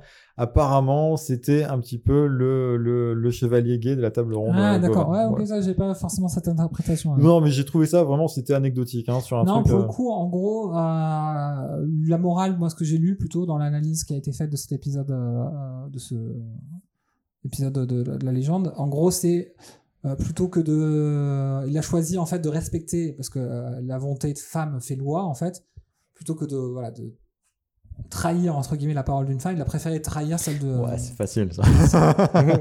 ça c'est. euh, Euh, bref, euh, du coup, euh, je spoil complètement le bouquin. Bah, ouais, ça- après ça se retrouve un petit peu dans le film. Bah justement non, la dernière partie là, euh, donc la oui, dernière ah, partie tu peux parler de la fin, oui. Ouais, voilà, la- la fin. ouais.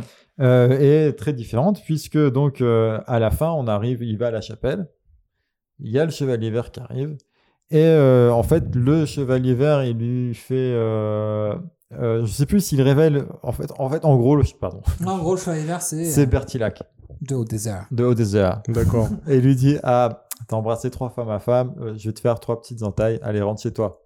Et euh, il a quand même ce petit moment où euh, il flippe un petit peu, Ouais. Gauvin, et ce qui fait que quand il sort de l'épreuve, on sent qu'il a réussi, mais pas trop quand même. Ouais, voilà, il est un peu honteux, il revient un peu honteux, quoi. Voilà. Et euh, du coup, les autres chevaliers se foutent de sa gueule et, euh, mais portent. il faut une dédicace. Ouais, ils portent tous une ceinture verte en son honneur. euh. Une, ouais, une écharpe verte, non? Ouais, bah, je sais Ouais, pas le ouais, truc, ouais, enfin ouais, voilà. ouais, peu importe. Euh, vous verrez la ceinture verte qui a une importance euh, assez euh, bah, qui, qui, ouais, qui détermine ouais, voilà Ouais, qui ouais, détermine la, la- en Mm. gros qui représente la volonté de, de Gauvin.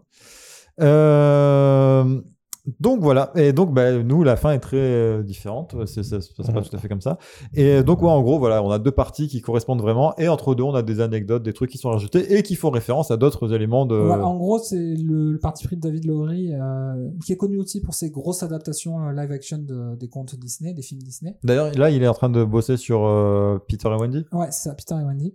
Et donc, ça, c'est paradoxal parce qu'il fait des films ultra d'auteur et des, des hyper productions.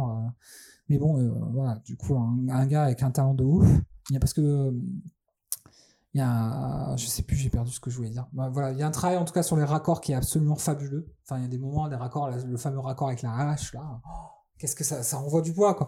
Euh, toute la partie symbolique du film est Ah, absolument c'est-. C'est une merveille c'est un d'écriture. parchemin Ouais. t'as de quoi déchiffrer pendant des jours. En fait, je te dis, tu as envie de le revoir plusieurs fois, ce film. C'est vraiment euh, une ambiance sans pareil, effectivement. Du coup, T'as même, t'as même, t'as même à un moment donné des trucs limite euh, euh, subliminaux? ouais, ouais, carrément, ouais, des images qui te, un, un jeu, un travail sur les couleurs, moi, qui m'a fait penser à The Fall de Tarsem Singh. Je vous recommande absolument. C'est un film de 2004. Il y a ce moment aussi où, du coup, je sais pas si vous l'avez vu dans votre version, euh, le visage du, euh, Ouais. du, du, du chevalier vert qui se transforme oui. et qui prend euh, Là, différentes là, apparences. c'est un peu raccord, entre guillemets, avec l'idée de, euh, Ouais. Bah, il y a du de coup, qui il- a lancé le défi, en fait. Ouais, ouais. Mais en fait, ça, quand je l'ai vu, parce que je- j'ai pas fait un arrêt ni un, ni un retour en arrière, je me suis dit, est-ce que c'est moi qui vois mal? Est-ce que c'est mon écran qui déconne? Ou est-ce que c'est vraiment un effet du film Parce que c'est des... c'est suggéré, enfin, c'est léger. ah, c'est, ultra léger, c'est Mais- ultra discret, ultra, ultra subtil. Ouais, des- tu remarques des changements, tu te dis, mais attends, c'est c'est moi qui vois mal? Qu'est-ce qui se passe là? Et euh, c'est vrai que le, le côté un peu hallucinatoire, il est, il est bien, bien amené. Non, quoi. clairement, le film a été, a été pensé pour être revu. Oui, oui, oui. Mais Et puis voilà, c'est peut-être pour conclure, après ça, peut-être vous avez d'autres choses à ajouter, mais en gros, on est vraiment une réflexion sur le temps et la mort, enfin, la, qui est assez omniprésente. euh. En, en gros, c'est comme si à chaque carrefour, on- ben, il y aurait euh, Ouais, un choix à faire. un euh. choix à faire qui conduirait. euh, En fait, c'est Dark Soul le film, quoi. Mais alors, attends, mais a un moment donné, je me suis dit, mais c'est ouf parce que l'ima- l'image est ouf et emprunte à plusieurs, enfin, t'as, t'as plusieurs styles de, Ouais. de, de, de- du coup, même que ce soit d'effets ou voilà. Et à un moment donné, et je sais plus quelle scène, je me suis dit, putain, on dirait Wes Anderson dans Dark Souls. ouais, un peu, ouais. Ouais, c'est euh, c'est un peu la. Euh, J'ai envie de dire la, la fin de, la fin de l'enfance. C'est euh, La fin de l'innocence, ouais. la fin de l'innocence, co- comment tu deviens adulte, le- même euh, comment tu deviens chevalier. Euh, mais après, tu te rends compte que c'est. Enfin, moi, comme je, je, je l'interprète, c'est. Le propos de ce film, c'est pas que tu deviens chevalier, c'est que tu es chevalier. Parce que dès le dé... enfin, assez rapidement, on voit qu'il a quand même des, des valeurs, même si au début on disait que c'était un branleur, machin chose, mais je trouve que assez vite, dès qu'il part dans sa quête euh, et qu'il se retrouve seul, il, il part dans les bons choix. Euh, même si, euh, ça se retourne parfois contre lui. si ça se retourne pas contre lui, mais il- il- tu- il- en même temps, tu, tu, voilà, tu parles d'innocence, de naïveté, euh, Mais- mais, euh, En, en fait, c'est comme si là, on est un petit peu euh, dans un autre registre, totalement dans un autre registre, mais avec le même, euh, le même, euh, la même volonté derrière. C'est comment, en fait, on est euh, à l'image d'Arthur dans Camelot, par exemple, qui essaye entre guillemets de gouverner un royaume ingouvernable. Là, comment on a quelqu'un de complètement imparfait, hein, qui, est- qui est dépeint comme imparfait, qui essaye de devenir un chevalier, en fait. hum. Et, et, et comment, en fait, tout ce que lui met dans la gueule l'histoire, en Oui. fait, lui montre que putain, c'est dur d'être un chevalier comme oui, sa mère. complètement. Pardon, je- ça Oui, Il y a un moment donné, t'as. Bertilla qui, qui lui dit un truc horrible. C'est ah ben en fait t'as juste à aller là-bas, revenir et c'est bon, t'es chevalier. Ah ça va. ouais bon, eh, gros, tu sais pas ce que j'ai vécu pour arriver jusque là. Donc, euh, On recommande? Ouais, Ouais, c'est une 100%, bonne recommandation. 100%. Ouais, On recommande, c'est notre Ouais. premier ramène le film et franchement on a vraiment une bonne pioche parce que... Ah, on a eu du bol, ça aurait pu être nul. Hein. Ah ouais, ça aurait pu être très nul. Et c'est curieux ce film quand même qu'il soit aussi peu connu parce que je l'ai vu passer euh, avant même qu'on parle de faire ce, ce numéro. Je l'ai vu passer deux trois fois sur internet, sur des, sur des tweets ou des trucs comme ça, des, des gens qui le recommandaient un peu et, et qui mettaient quelques captures et c'est vrai que ça avait l'air joli.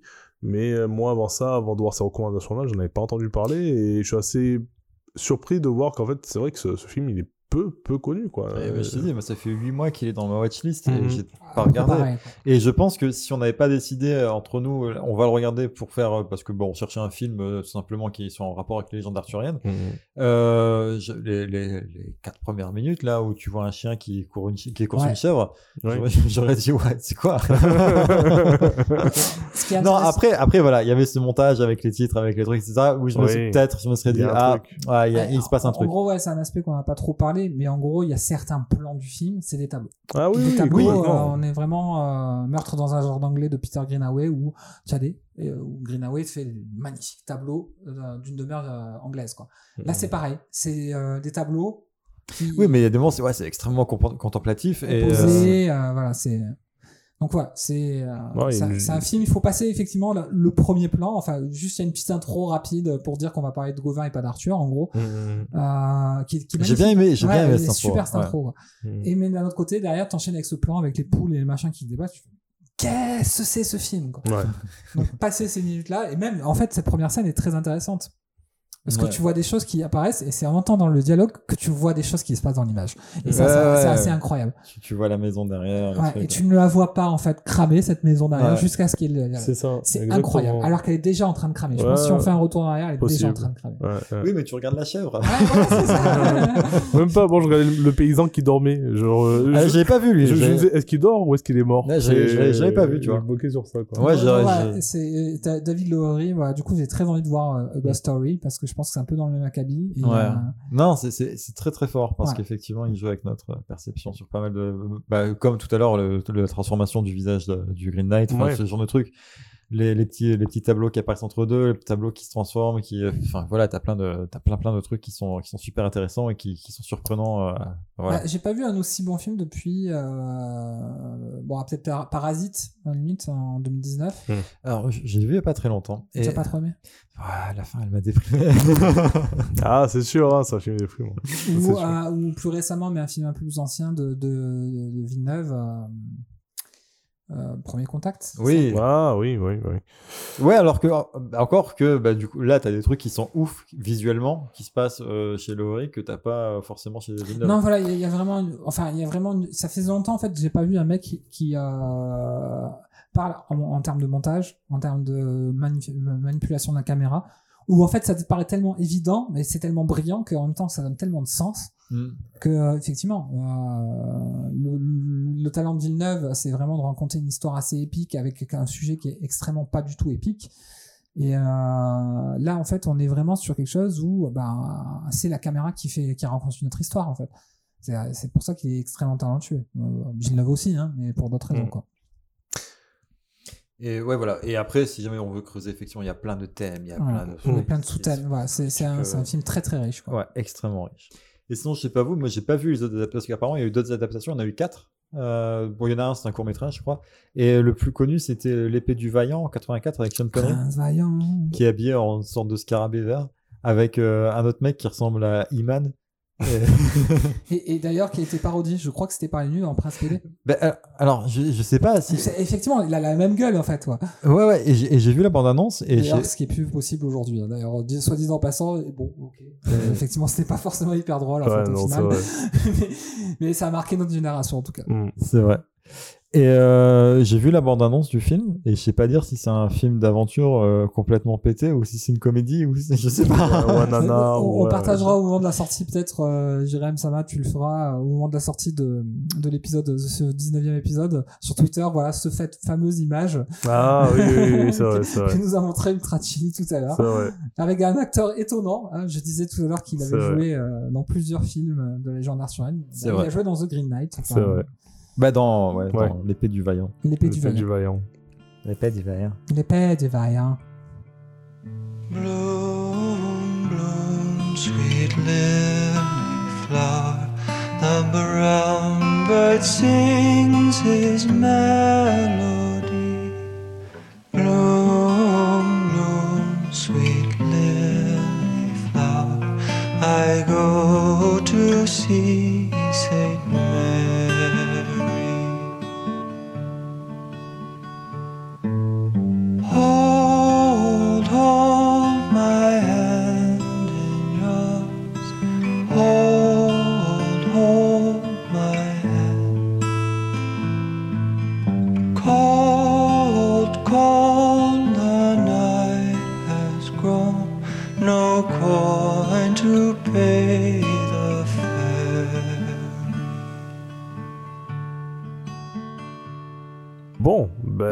c'est parti pour les, le teriyaki et le sushi.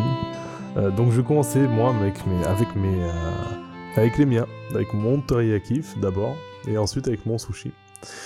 Et euh, Ça s'enchaîne, ça s'enchaîne. ça va, ça va s'enchaîner. Et, et merde, je retrouve pas mes notes, mais je vais la retrouver. Euh, mais en tout cas, monter les deux, les deux films sont, euh, je peux déjà ça l'an- l'annoncer, sont des films taïwanais. Donc ça, c'est c'est quelque chose. c'est- C'est la première fois, je crois, que je vois des films taïwanais. J'ai vu des, des films coréens euh, ou chinois, ça, ça, ça oui, mais taïwanais, je- j'en ai pas le- le souvenir. Est-ce que c'est le même réalisateur par hasard Euh, non, non, pas du tout, pas du tout. On n'est même pas dans le même genre. Enfin, ça, ça peut plus ou moins, plus ou moins se rapprocher, mais euh, on n'en est pas vraiment dedans. Et euh, putain, ça, ça me fait chier, j'essaie de gagner du temps et, Ouais, peu, de, de dire je. c'est ça, mais je j'arrive pas à trouver mes notes. Ça a pas l'air de marcher des masses. Non, pas du tout. Alors, le Taiyakif, donc je voulais pour vous parler, c'est un film taïwanais, donc je l'ai, je l'ai, je l'ai un peu dit euh, juste avant, qui s'appelle The Sadness. Donc, je sais pas si vous voyez ce que c'est ra- rapidement. Ça me dit rien comme ça. mais- Non. Non, mais là, du coup, là, tu me voles mon faux de commerce, quoi. Ah merde.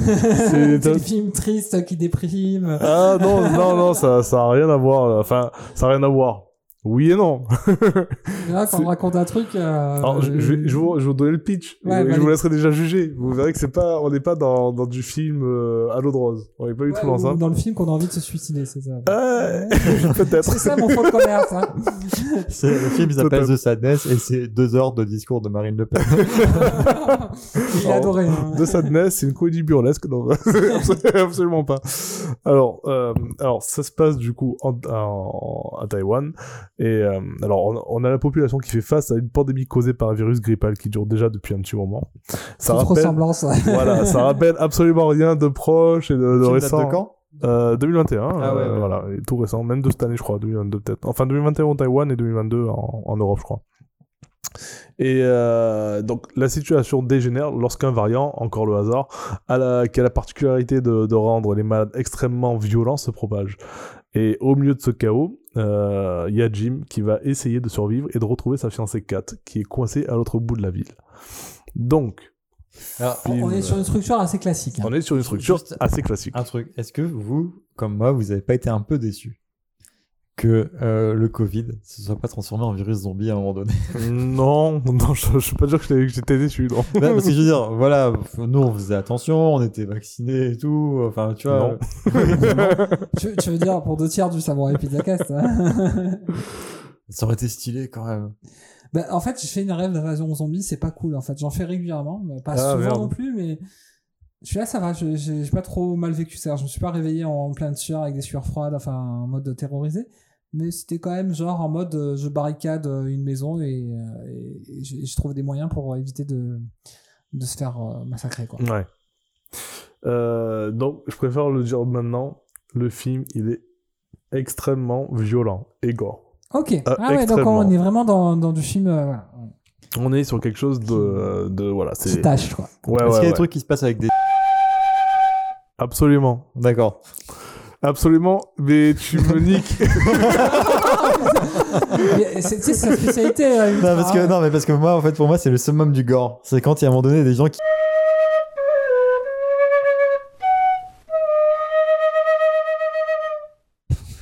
Je, peux pas dire pourquoi. Ah, il, faut, il faut voir ce film. Euh, Déjà, je vais vous en parler. Ouais, ouais. Et je pense que vous aurez envie de le voir, quoi qu'il arrive. Ok, bah déjà là, c'est- tu Mais je- il y a, il y a, il y a moyen. Le, pro- quand le problème, ouais. c'est que, est-ce que tu viens de dire, est-ce que je viens de répondre, est-ce que je vais dire plus tard Il y a moyen que je floute euh, la partie de cette anatomie que tu viens de citer? Ah non Parce que euh, ça Non, mais après, les gens vont croire que j'ai dit les couilles. Floute pas les couilles. je vais tout flouter. tout. Il faut que, perdo- que personne s'imagine, tu vois, que de, de Est-ce prêt à tu vas ça. laisser le... Je peux laisser. Parce que ça peut semer. euh, J'avais le doute entre les Voilà. les couilles, ouais. Euh, alors après voilà, attention, on n'est pas sur un énième film de zombies sur le cervelle dépourvu de toute humanité. On est, Voilà, il mange les... on n'est pas les du tout. couilles. Le pauvre, il il va devoir foutre, il va faire du montage pendant des heures maintenant. Je, je vous, Pardon. je vous le dis maintenant, je vous l'annonce, on est trois crans au-dessus. Les malades qui ont peut-être euh, un côté, euh, pour moi ils ont un côté humain qui est trop exacerbé. Euh, pourquoi humain vous allez me dire? C'est euh, parce que justement ils torturent, ils violent, bon ils tuent, et euh, à chaque fois ils vont chercher la manière la plus ignoble, la plus atroce, la plus perverse euh, pour le faire. Et ça c'est des choses dont, dont les humains sont, sont les seuls êtres capables de le faire. Voilà. Ouais, c'est beaucoup moins euh, On est- on hein. est moins sur le côté instinct animalier. Et on est part- vraiment sur le côté c'est en pervers. fait, ouais. Et c'est ça qui est pire. Voilà, t'as as, des, des voilà, c'est c'est- c'est- ces êtres humains qui qui ressemblent. j'ai très envie de le voir en fait. Non, franchement, c'est ça à voir. Euh, Enfin, c'est c'est à voir. Si vous aimez, c'est un peu ma conclusion entre guillemets. C'est si vous aimez les films zombiesques, il faut foncer. Les, les trucs un peu de- d'apocalypse zombie, de voilà, de il faut il faut les voir. Les zombies outbreak, si vous aimez ça, faut faut voir ça. Euh, alors niveau narration, alors dès que ça commence, on rentre dans l'histoire et on n'en sort pas jusqu'à la fin. Voilà, du début à la fin, on est dedans.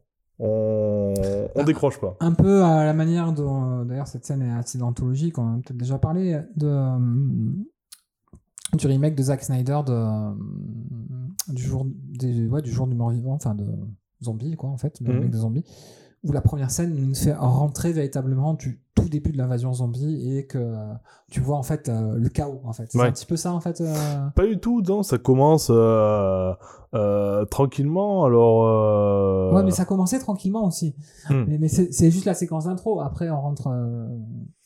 Euh, Ouais, ouais, ouais, bah, ça- ça- ça- ouais, non, t'arrives, va dire, dans même pas sous 10 minutes, ça y est, ça, ça, part en couille, tu ouais, vois. voilà, du coup, un peu ça, ouais. installe très rapidement l'histoire, quoi. C'est, on, est en, ça commence, on est dans- un peu dans le quotidien des personnages, et très vite, ça part en couille. Donc, euh, sur ça, voilà, t'es pas sur le genre de film qui te pose une histoire pendant une demi-heure ou trois quarts d'heure pour Non, te présenter bien, les persos. c'est voilà, plutôt une qualité. C'est- Non, en plus, voilà, le film, il faut le savoir, il dure 1h40, donc ça se. euh, c'est c'est le, c'est le temps idéal, ni trop ni pas assez pour pouvoir l'apprécier, quoi.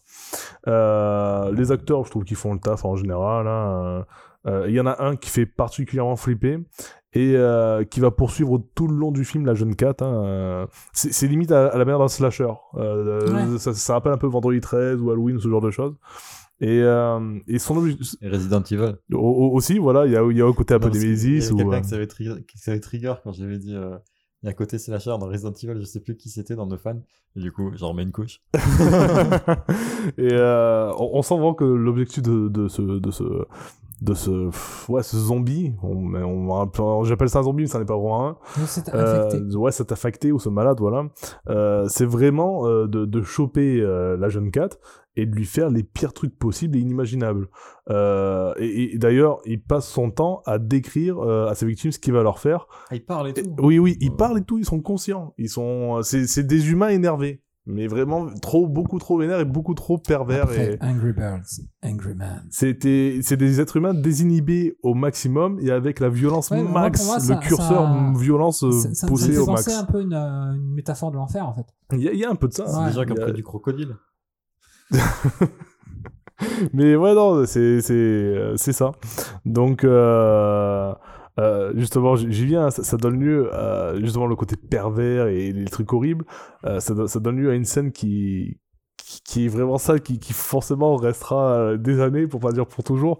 Euh, mais euh, ouais, même pas. Enfin, je peux pas, je peux pas dire oui non, tu vois. C'est, je vais, vous découvrirez la chose. Tout ce que je peux dire, c'est qu'il va violer une victime par un orifice qui est absolument pas prévu pour. Voilà, c'est tout ce que je peux dire. et qui peut être, euh, qui peut être simulé avec un. J'en dis pas plus. J'en dis absolument pas plus. Par contre, je comprends pourquoi tu es le passage flouté, on comprend mieux. pourquoi. voilà, voilà, ça, ça peut spoiler. Mais euh, ce qui est, on, on voit pas tout, on voit pas tout, on s'est suggéré, mais on comprend ce qu'il va faire, quoi. C'est horrible. Ouais, non, c'est horrible et surtout quand tu vois l'état de la victime après. Je peux pas en dire. Alors, euh, voilà. Il faut vraiment voir Sa- ce Sachez qu'en général, euh, en- entre l'horreur et le rire, il y a, il y a pas- Là, il y a- inquiétant. là, il y a Ultra qui, qui imagine tous les trucs, tous, les, tous- tous les champs des possibles. Genre, euh, elle a de la sauce César sur elle, quoi.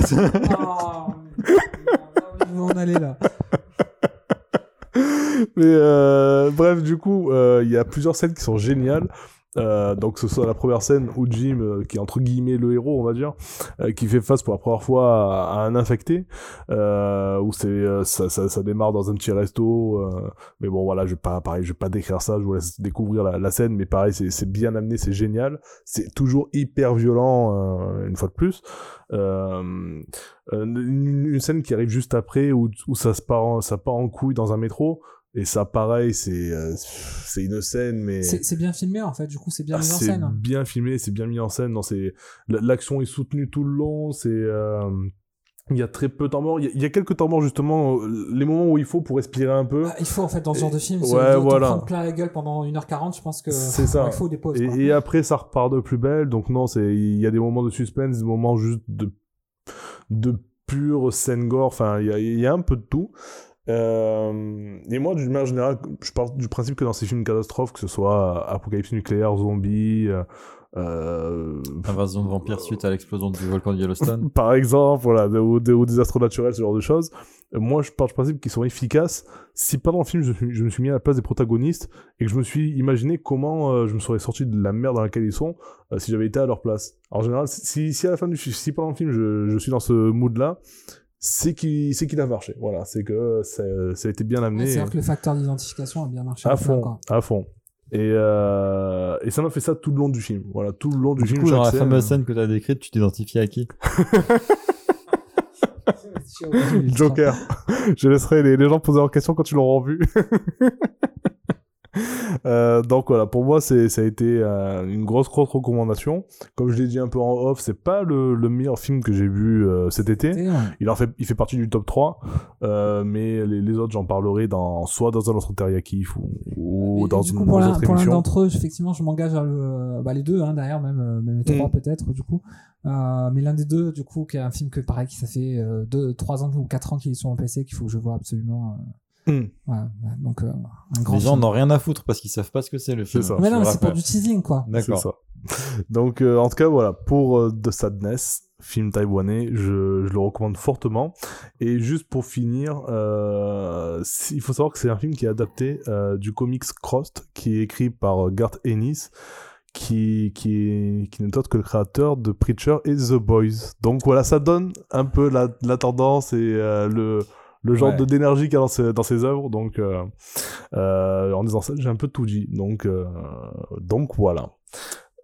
Et pour finir sur mon petit sushi, enfin mon sushi, oui, c'est un sushi.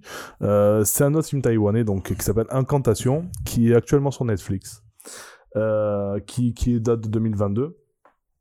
Et on est sur un film plutôt de possession où c'est une mère qui, enfin une, une femme plutôt qui euh, qui a fait euh, qui, qui était qui est un- qui a fait quelque chose qu'il fallait pas. Enfin je peux pas trop révéler parce que c'est raconté vers la fin du film ou vers le- les trois quarts du film. Donc pour ceux qui, qui aimeraient quand même le voir voilà je vais pas gâcher euh, divulgacher les choses. Mais en gros voilà elle est maudite parce qu'elle est- allée dans un, endroit où il fallait pas. Euh, du coup elle a pas pu garder sa, sa petite fille pour la protéger. Elle a fait adopter par, par un homme et finalement, un jour, elle décide de récupérer sa fille. Et au moment où elle la récupère, c'est là où, euh, à nouveau, des manifestations euh, surnaturelles ou paranormales se, ben, ré- réapparaissent. Voilà.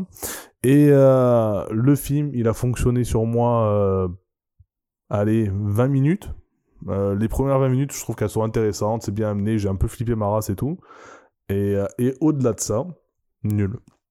Ça, nul. complètement. Ouais, ça, à chier. Euh, c'est alors c'est c'est filmé façon fan footage qui est pourtant un truc que je kiffe trop, moi en général, ce, ce côté caméra embarquée à l'épaule, où, euh, où on, te, on te voit un peu quelque chose qui se veut réaliste et tout. Et, euh, et ouais, il y a, il y a quand même deux trois moments sympas. Je peux pas dire non plus que tout est, tout- que tout est acheté, mais euh, il y a deux trois moments sympas. Mais là où par exemple The Sadness se démarque d'un simple film zombie par euh, ben, par la façon originale euh, d'amener la violence, c'est-à-dire on est sur des humains qui parlent, qui, euh, qui sont hyper viol- enfin hyper sadiques et tout, c'est des choses qu'on n'a pas vues jusqu'à présent dans, des films de, type zombie. Là, Incantation, on n'invente rien, c'est du déjà vu. Donc c'est un énième film de possession qui ressemble un peu à du Paranormal Activity, version taïwanaise avec avec du folklore quand même.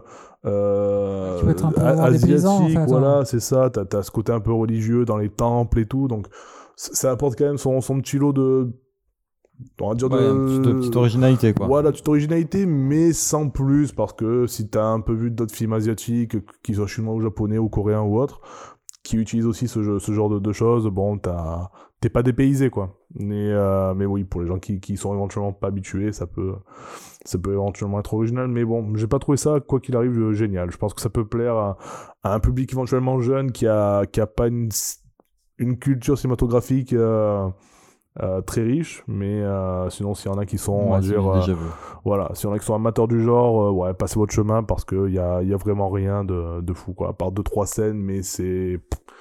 Ça vaut pas le coup de se lancer. Je crois que le film dure quand même deux heures de mémoire, voire un peu plus, donc euh, ça vaut vraiment pas le coup de, de se lancer dans ça. Vous avez un film d'une heure quarante qui, qui vaut beaucoup plus le coup que ça, et je vous en ai parlé juste avant. Ouais, très bien. voilà, c'était tout pour moi. Tu veux enchaîner ultra? Alors, mon terrier kiff. Alors, j'ai failli pas avoir un terrier kiff. Non pas que j'ai pas kiffé des trucs, mais simplement, j'avais un sushi qui m'a tellement énervé que. euh, en fait, qui est un double sushi. Et après, je me suis dit, mais vu que c'est la même chose qui m'a énervé, c'est pas de la triche si je fais un terrier kiff et ce sushi quand même. Je commence par le terrier kiff. Alors, euh, vous l'avez peut-être remarqué, quelquefois, j'utilise euh, par inadvertance des mots comme euh, mongol. Euh, ce qui se fait pas du tout en vrai. c'est pas de ma Ça, faute. ça s'est eu fait, mais plus maintenant. Voilà, c'est. Je, Ouais. crois, je que je, crois que je devine ton, ton sushi. Alors, ça, c'est le terrier kiff. Ah, c'est le qui Ouais. Donc pourquoi euh, euh, c'est un teriyaki de, pas- de se parler de mongol D'accord, vas-y. Euh, ouais, j'ai consommé beaucoup d'Orelsan récemment. Euh, et notamment par l'intermédiaire de, bah, de la mini-série Amazon euh, qui est Ne montre jamais ça à personne, qui est réalisée par, par, euh, par son frère, donc euh, Clément Cotentin. Cotentin. C'est pour ça que tu as un phrasé rappeur depuis, euh, depuis le début de l'épisode? C'est peut-être pour ça. Ah. J'ai une tendance au mimétisme assez effrayante. Et, euh, et ouais, c'est ouf. Euh, je sais pas si vous aviez. euh, Moi, c'est pareil, ça faisait partie des trucs que je voulais regarder par curiosité. En fait, moi, Orelsan, je connaissais 3-4 chansons à la base. Et euh, ouais, je m'étais dit, genre, bah, il faudrait que j'écoute, mais c'est pas, c'est pas forcément euh, le. Enfin, j'ai pas forcément eu l'occasion, quoi. Ça, ça, ça tombait pas dans ma pareil, c'est-à-dire pareil, j'ai entendu parler, paraît que c'est bien. hein, euh. Voilà, ça tombait pas naturellement dans mes playlists Spotify, tu vois, dans mes listes découvertes, etc. Et c'est quasiment ce que j'écoute le matin, en fait. Et généralement, j'ai mon réveil qui me réveille avec ma playlist euh, de découverte et euh, c'est ce que bah, je continue d'écouter dans la journée. Donc, euh, et euh, bah simplement, au détour d'une conversation comme ça, il y a un moment donné, il y a un mec qui me dit sur Internet, et c'était un message qui m'était particulièrement adressé dans une conversation, euh, qui était euh, vas-y, écoute, écoute cette chanson, elle est ouf. Et c'était San aux Victoires de la musique. Et c'est vrai qu'elle est ouf cette chanson. Et c'est surtout, enfin, l'interprétation aux Victoires de la musique, elle est, incroyable. Et, et du coup, voilà, le lendemain au boulot, je fais ah tiens, je vais la passer, etc. J'ai un collègue, Monsieur V, qui dit elle était cool cette chanson. Euh, Oui, il est bon que- client hein, après. hein, ça dépend, euh, habituellement, tout ce qui rappe, tout ce que j'avais fait écouter en rap Hmm. jusque-là, a priori, il aimait pas trop.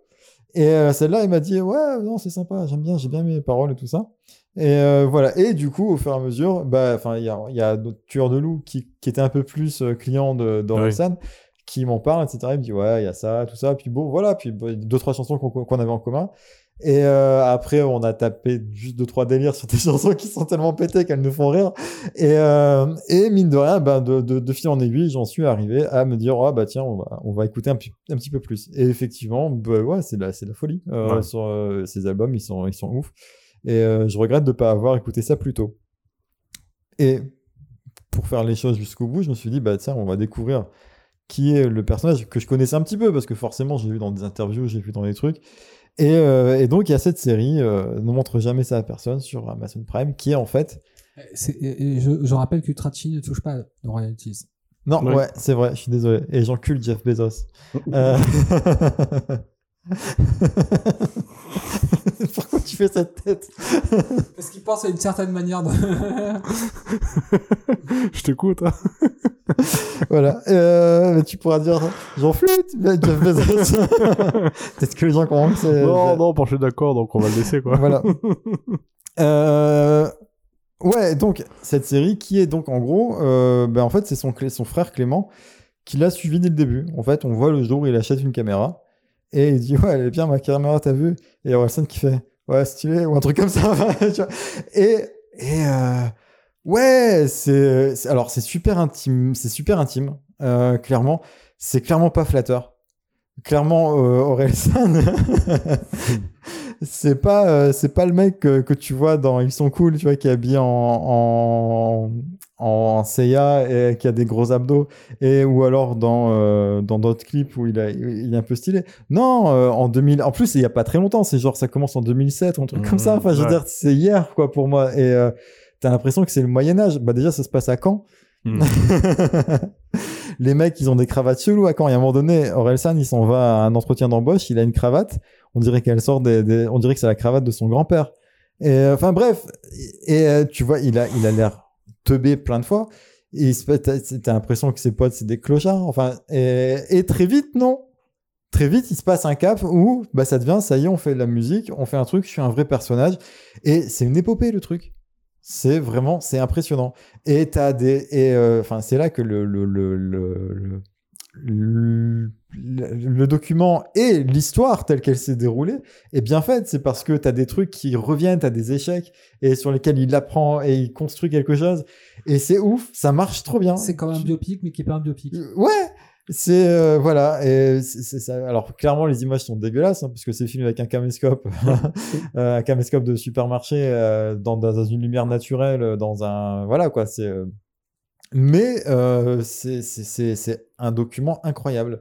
Et c'est euh, ouais non c'est génial. Je, je recommande ça euh, à 3000%. C'est c'est vraiment ouf. Voilà. C'est un c'est mon teriyaki.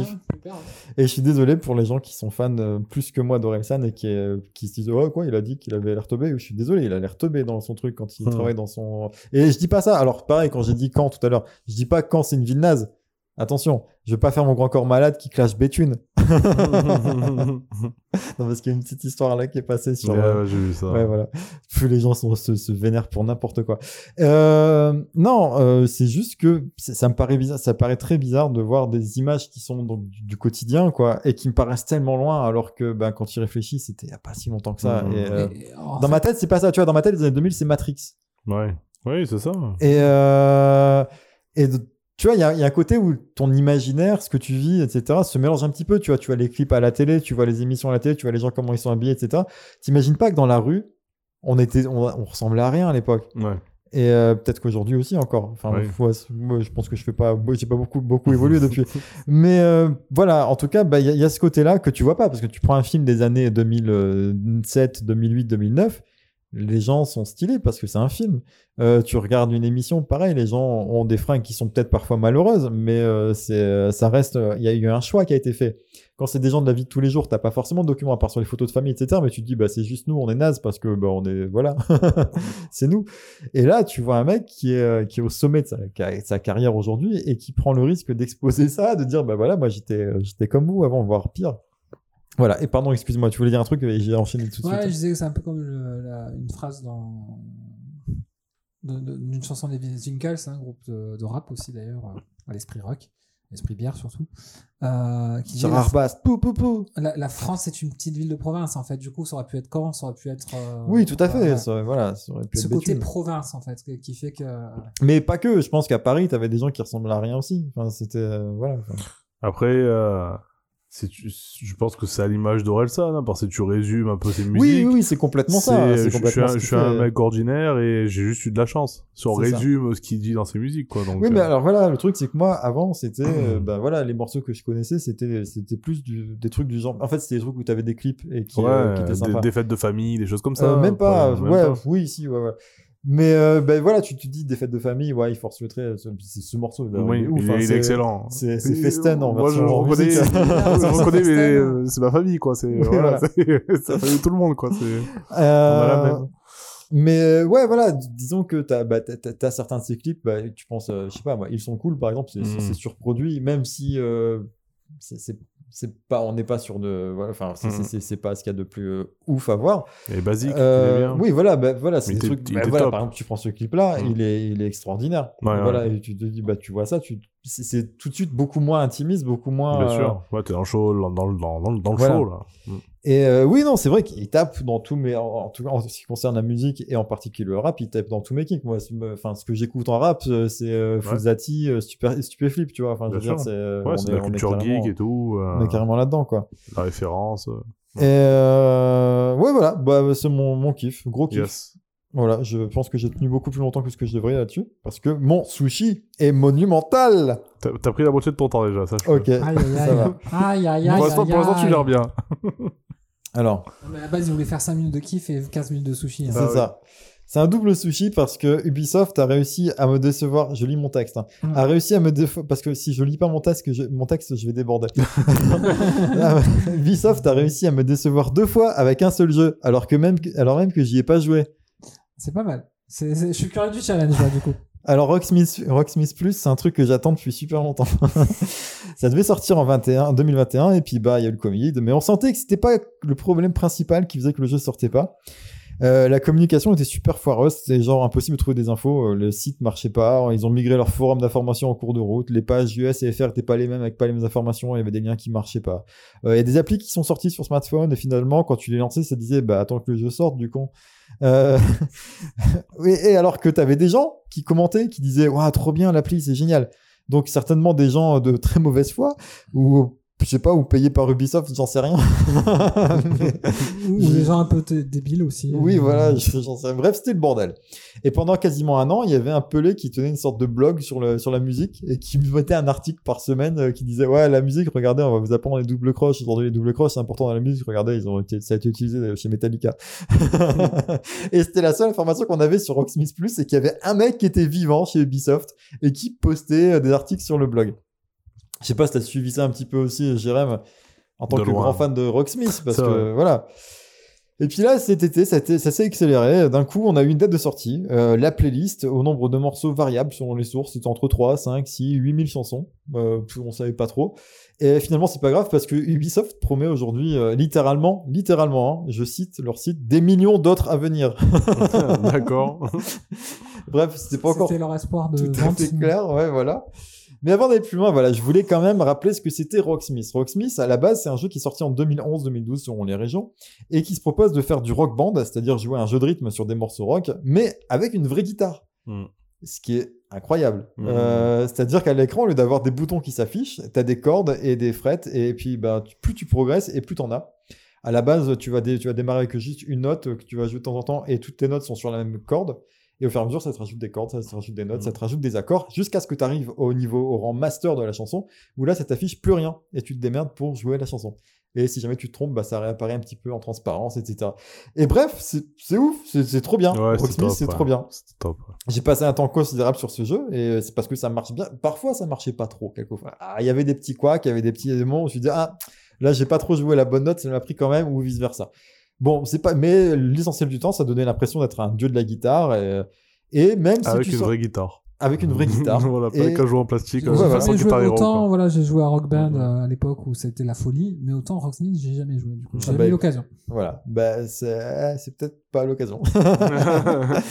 voilà, et si tu sortais ta guitare derrière et que tu l'as branchée sur un ampli, bah, t'arrivais à faire des morceaux. Bon, alors t'avais pas tous les effets qui se mettaient automatiquement, etc. Du coup, c'était beaucoup moins stylé, mais t'arrivais à faire une chanson qui ressemblait un petit peu à ce que t'avais appris à jouer. En 2014, ils sortent Rocksmith 2014 avec une nouvelle playlist et une nouvelle fonctionnalité, puis Rocksmith 2014 Remastered sur les consoles de la génération PS4. J'ai acheté toutes les versions euh, parce que Rocksmith ça tue. Euh, la playlist est sympa, le jeu est sympa, tu t'améliores un peu à la guitare, c'est trop bien. Voilà. Du coup, quand on m'a dit qu'il y a une nouvelle version de Rocksmith qui sortait, j'ai dit oui. Je cherche même pas à comprendre. C'est oui, oui, bah oui, s'il vous plaît, messieurs, dames. Euh, après, on me dit bon, en fait, il faut pas acheter un jeu et des DLC comme on l'avait fait jusque-là. Il faut payer un abonnement mensuel. Pourquoi pas Ça, ça me fait un peu chier parce que bah, Rock- Rocksmith, même si j'y passe beaucoup de temps, c'est beaucoup de temps d'un coup. C'est genre pendant un mois, je vais être un fou sur Rocksmith et pendant six mois, je vais pas jouer à Rocksmith. Alors ça me fait chier de prendre un abonnement parce que je sais que je vais pas l'annuler parce que je, je sais pas si on perd sa progression, etc. J'abonne pas. J'ai gardé ADN pendant un an sans le regarder. Euh, donc Ouais. pareil avec Crunchyroll, pareil avec euh, plein de trucs. J'annule pas mes abonnements. Donc payer euh, toute l'année pour un truc que je vais utiliser une fois tous les six mois, hmm, ça m'ennuie un peu. Mais tu sais quoi? Allez, t'as même pas besoin de, t'as même pas besoin de m'y forcer. Je vais quand même dire ouais parce Shut que up and take my money. voilà. Et surtout qu'on nous dit, il y a un argument que je trouve pertinent qui dit, en fait, avec l'abonnement que vous allez payer, ça va nous permettre de payer plus de licences pour avoir un catalogue, un catalogue incroyable. Donc les fameux euh, 5000, euh, 6000 morceaux. Du coup, je dis oui. Et euh, donc, comme je disais, ils ont publié le fameux catalogue. Et euh, le catalogue, c'est une catastrophe. J'ai cherché 20 minutes, donc tu as un outil de recherche, tu peux chercher par genre, tu peux chercher par titre. J'ai pas trouvé une chanson que je voulais jouer. Pas une seule. Il n'y a pas une chanson que je voulais jouer. Il y a bien des morceaux que j'accepterais de jouer. Euh, non, mais sinon, il y a, voilà, dans les morceaux que j'aimerais, dans les autres Rocksmith, la moitié du truc, j'avais envie de les jouer. Parce que t'avais des trucs que tu retrouvais de Rock Band, t'avais des morceaux que j'aimais bien dans la vraie vie, euh, t'avais, voilà. Là, non. Euh, D'ailleurs, c'est- devenu un mème sur Reddit. Enfin, tu vois, les gens, ils appellent, ils appellent le jeu Wiggles Plus. Ah ouais tu vois, enfin, c'est- c'est du shovelware.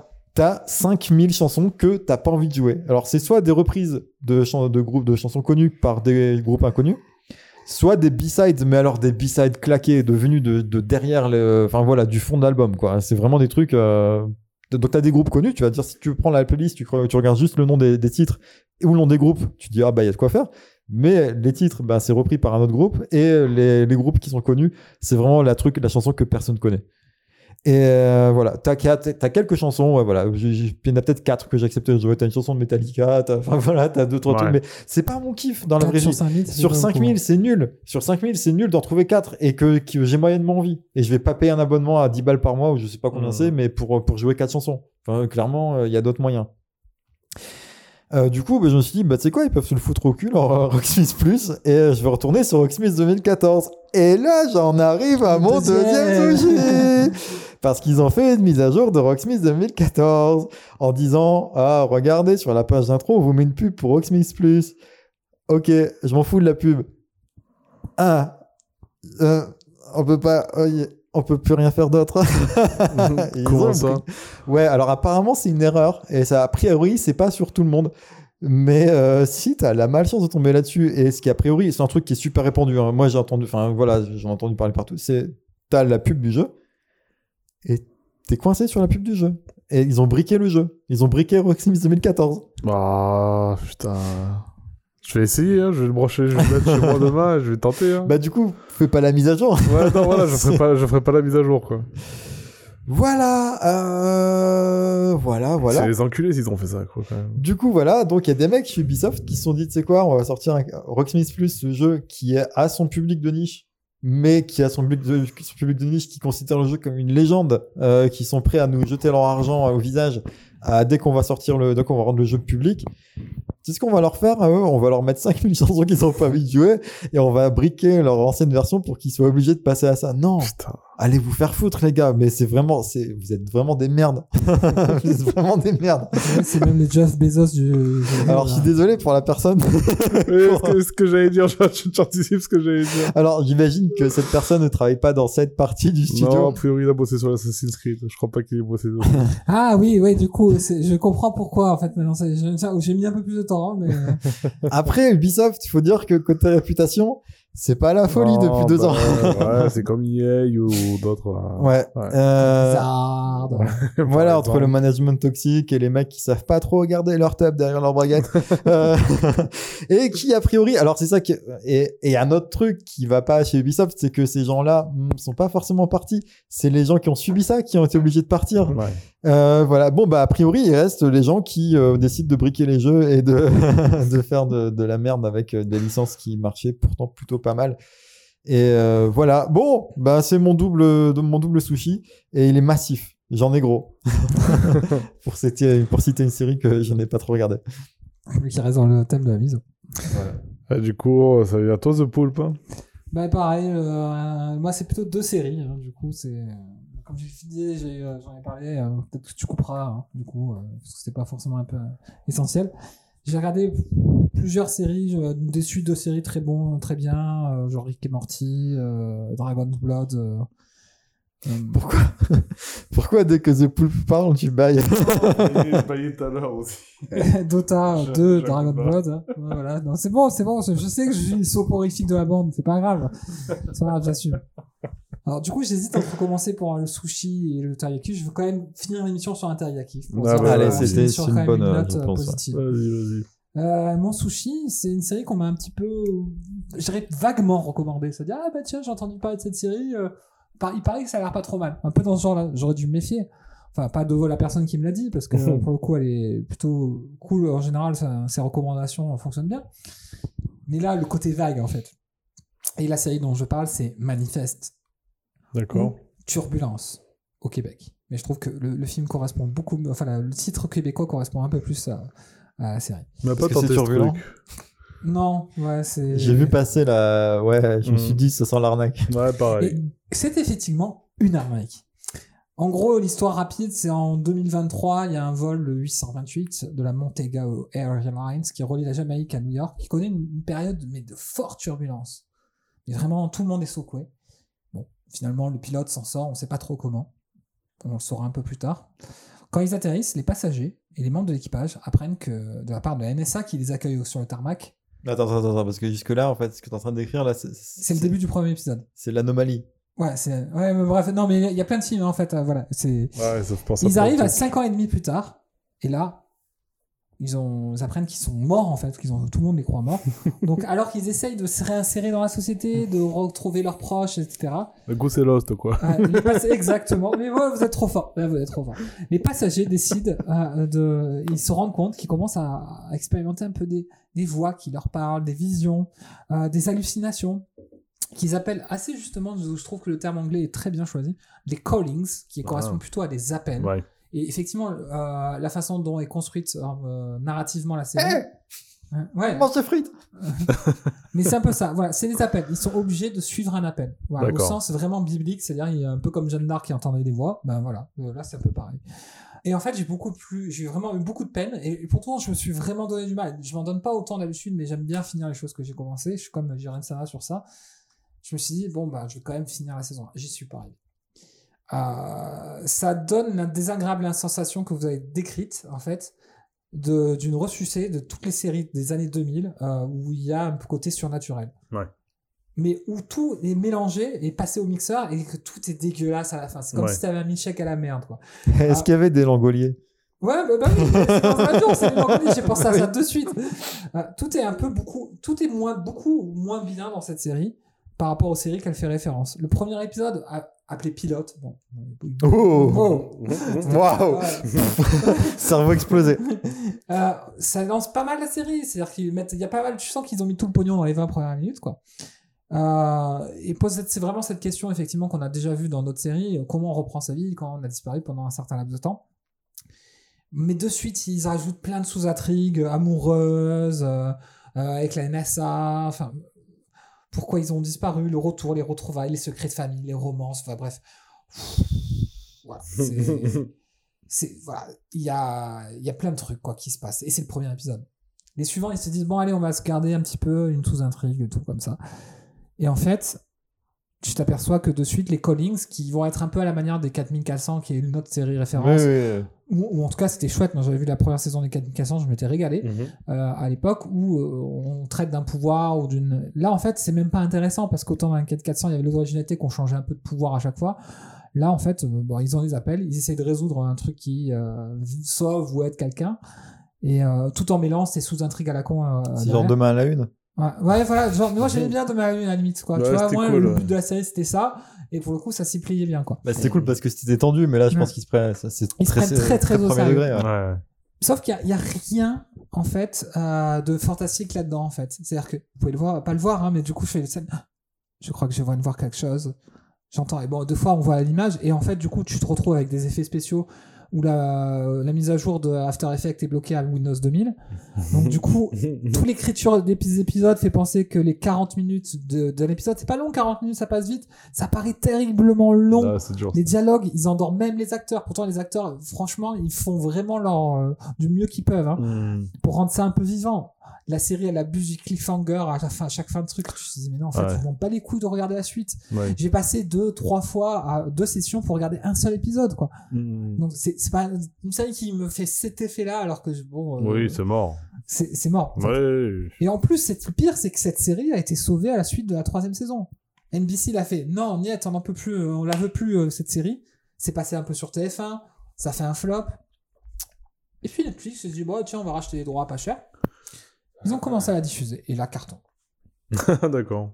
Incompréhensible. Bon, bah voilà, carton. Du coup, ils ont commandé la dernière saison. À la base, ils devaient en avoir 6. Et ils ont réussi à commander qui est exclusive à Netflix. Et et alors que moi, pour moi, le vol de Manifeste, hein, de ce vol 828, bah, il s'est craché euh, au 13e épisode. Quand une nouvelle sous-intrigue arrive, où il y a des mecs, des taggers de porte, grosso modo, qui disent Oui, les passagers du vol 828, c'est c'est des, c'est des terroristes, ils veulent du mal à l'Amérique, à nous, les, les Américains euh, de base. Et là, je fais Ah non, en fait, non. Non, c'est juste pas possible. En fait, trop de clichés, tu le cliché là. euh, Ouais. Et apparemment, du coup, ce que j'ai fait, je me dis, je fais de temps en temps un petit peu pour les séries. Je dis, ah bah tiens, qu'est-ce qui va se passer dans les épisodes, dans les saisons suivantes Et je fais, oh, il va encore parler des taggers, mais non, des taggers, quoi. Déjà, ils ont nommé ça les taggers, quoi.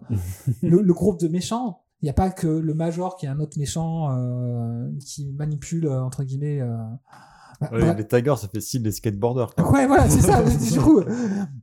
Et, et en fait, non, c'est pas que c'est mauvais, c'est que c'est très mauvais dans le sens où, euh, au lieu de chercher quelque chose d'original dans un sujet un peu à la manière de Sadness, comme tu le décris, Ouais. on, on est vraiment dans une tentative de faire de la nostalgie euh, le fonds de commerce, sauf que bah, ça- la mayonnaise prend pas. Les- je dis même les acteurs qui sont moyens, il y en a qui sont plus ou moins bons, mais c'est moyen. Mais les dialogues sont tellement mal écrits que du coup, les acteurs moyens ou même bons, bah, du coup, ça fait un dialogue de merde, donc un personnage de merde, donc un acteur de merde. Hmm. Donc c'est vraiment pas de leur faute. C'est vraiment une question de mise en scène. Voilà, les effets spéciaux, je te dis, euh, le, le- X-Files, c'est mieux, c'est de meilleurs effets spéciaux que euh, cette série, quoi. Charme de c'était mieux fait. Ouais, Parfois, Charme, ouais. c'était mieux fait. Voilà, mais voilà, c'est. Parfois, c'était pas mal, hein, X-Files, quand même. Ouais, bah Euh, oui. Oui, oui, oui. Ça, il y a des- quelques trucs pas mal. Euh, voilà. Tooms, Donc, du, du euh, coup, voilà. Manifest, euh, voilà, c'est la série où je me suis planté. D'accord. Voilà, du coup, ça arrive. Ça arrive. Dès que je pense euh, effets spéciaux X-Files, je pense à Tooms dans la Ouais, cheminée. là. Ouais, j'ai c'est la le même premier, image. hein, J'ai c'est eu le premier exactement la truc, même hein. image. Donc, je parlais d'une autre série, euh, du coup, euh, pour mon kiff. Euh, pour le coup, euh, j'étais un peu curieux. Parce que, euh, avec mon pote Thierry, bah, du coup, avec qui j'écris, euh, Attendez, parce qu'on a, on est tous d'accord pour dire que c'était ouf, Tooms dans la cheminée, alors que, de mémoire, c'est juste l'image, elle est un peu déformée. Oui, oui, oui. Et ça donne vite fait l'impression que son bras, il est un peu long. hein. C'était ouf en 1997, quoi. Voilà. Mais même pas, même pas. c'est juste ça marchait bien parce que l'effet ouais. était, enfin voilà, le ouais, film était réussi. il était flippant. Ouais, ouais. Donc euh, voilà, donc la, la- l'autre série, voilà, c'est euh, un- un- basé sur un des comics d'un auteur que j'aime beaucoup, Neil Gaiman. Ah, ouais. Et euh, moi voilà, je connais surtout le Gaiman romancier, mais ça a été aussi un, un Gaiman créateur de séries. Mais d'ailleurs, ouais, il l'a, il l'a ressorti en version.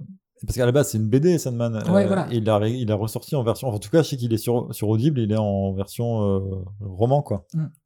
Il a effectivement voilà, il a travaillé énormément donc pour la BD, donc euh, sa plus célèbre œuvre étant Sandman, donc euh, et euh, là effectivement c'est une adaptation donc en série télé anglo-américaine coproduite par bon on s'en fiche mais qui est basée voilà du coup sur les romans graphiques de Neil Gaiman qui est publié entre 89 et 96 donc c'est une série c'est des des ouvrages magnifiques quand vous allez dans chez votre libraire. Alors effectivement il faut avoir les moyens c'est 35 euros le tome mais c'est un putain d'objet que voilà c'est c'est absolument génial. Il y a des, aussi des spin-offs avec Death. Euh, Sandman donc le personnage principal c'est joué par Tom Sadridge qui joue franchement fait très bien le taf. Et l'ensemble On du dirait le, le fils caché de absolument tous les héros émo euh, des années Complètement. 80. Ah, c'est exactement ça. Tu, tu as une pas meilleure description.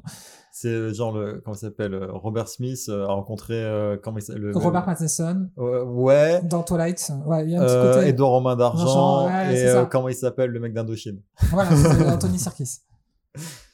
Voilà, donc c'est effectivement c'est un mix des quatre. Euh, tout l'ensemble du casting est bon en fait, c'est-à-dire qu'il n'y a pas un acteur qui joue une fausse noce. Je retrouvais avec plaisir euh, Jenna Coleman qui jouait un- une des compagnons du docteur euh, Who. Alors, je suis pas d'accord. mais avec plaisir parce que j'aime beaucoup l'actrice, mais c'est pas forcément un rôle où elle est très bon. Ouais, ouais. Euh, attends, on parle de qui? Euh, de Clara, Clara Oswald. Hmm, Mais non, ouais, non, moi, ce qui m'a, celle que j'ai trouvée très en dessous, c'est euh, Brienne. Ah oui, qui joue le, Lucifer. Ouais, et j'ai trouvé que ça, qu'elle était à côté. J'ai, euh, Enfin, tu vois, elle est, euh, je sais pas. À, un- à un moment donné, quand elle jouait, je me disais, si je, c'est pas ça. je pense pas que ça a été écrit pour être joué comme ça. Mais bon, voilà, c'est le seul moment où j'ai trouvé un petit peu ça décevant. Après, bon, ça, ça passe. hein. Bah, le Corinthien est très bon, par exemple. L'acteur qui joue au Corinthien, il est ouf. Euh, voilà, L'ensemble du casting est plutôt bon. Euh, la sortie donc est sortie il y a pas très longtemps cet été, hein, avec 10 épisodes où on pouvait voir le jour de sa sortie et un 11e qui est très intéressant. Ouais. En gros, euh, ça raconte l'histoire de Morpheus, le roi des rêves, un des infinis, un peu euh, les concepts de l'humanité. Donc, ses frères et sœurs, c'est donc la mort, Death, le désir. Qu'est-ce qu'il y avait aussi Je sais plus. bon, bref, en gros, c'est ces trois-là qu'on entend parler. Euh, principalement, et ben il se retrouve capturé un peu par erreur euh, dans le sous-sol d'un magicien euh, en 1916 et reste emprisonné du coup pendant 106 ans. Dans les comics, c'est beaucoup moins, c'est 75 ans, mais c'est un rapport au moment où il a été créé les comics. Donc ils ont actualisé un petit peu tout ça. Et du coup, bah, ça cause une épidémie qui s'appelle la maladie du sommeil, et en gros, ça dé- détériore en fait la façon dont les humains vivent. Donc ce fameux marchand de sable arrive à finalement à s'échapper, mais il a perdu tout ce qui fait les euh, avatars de son pouvoir, tous les objets magiques en quelque sorte, comme dans les contes.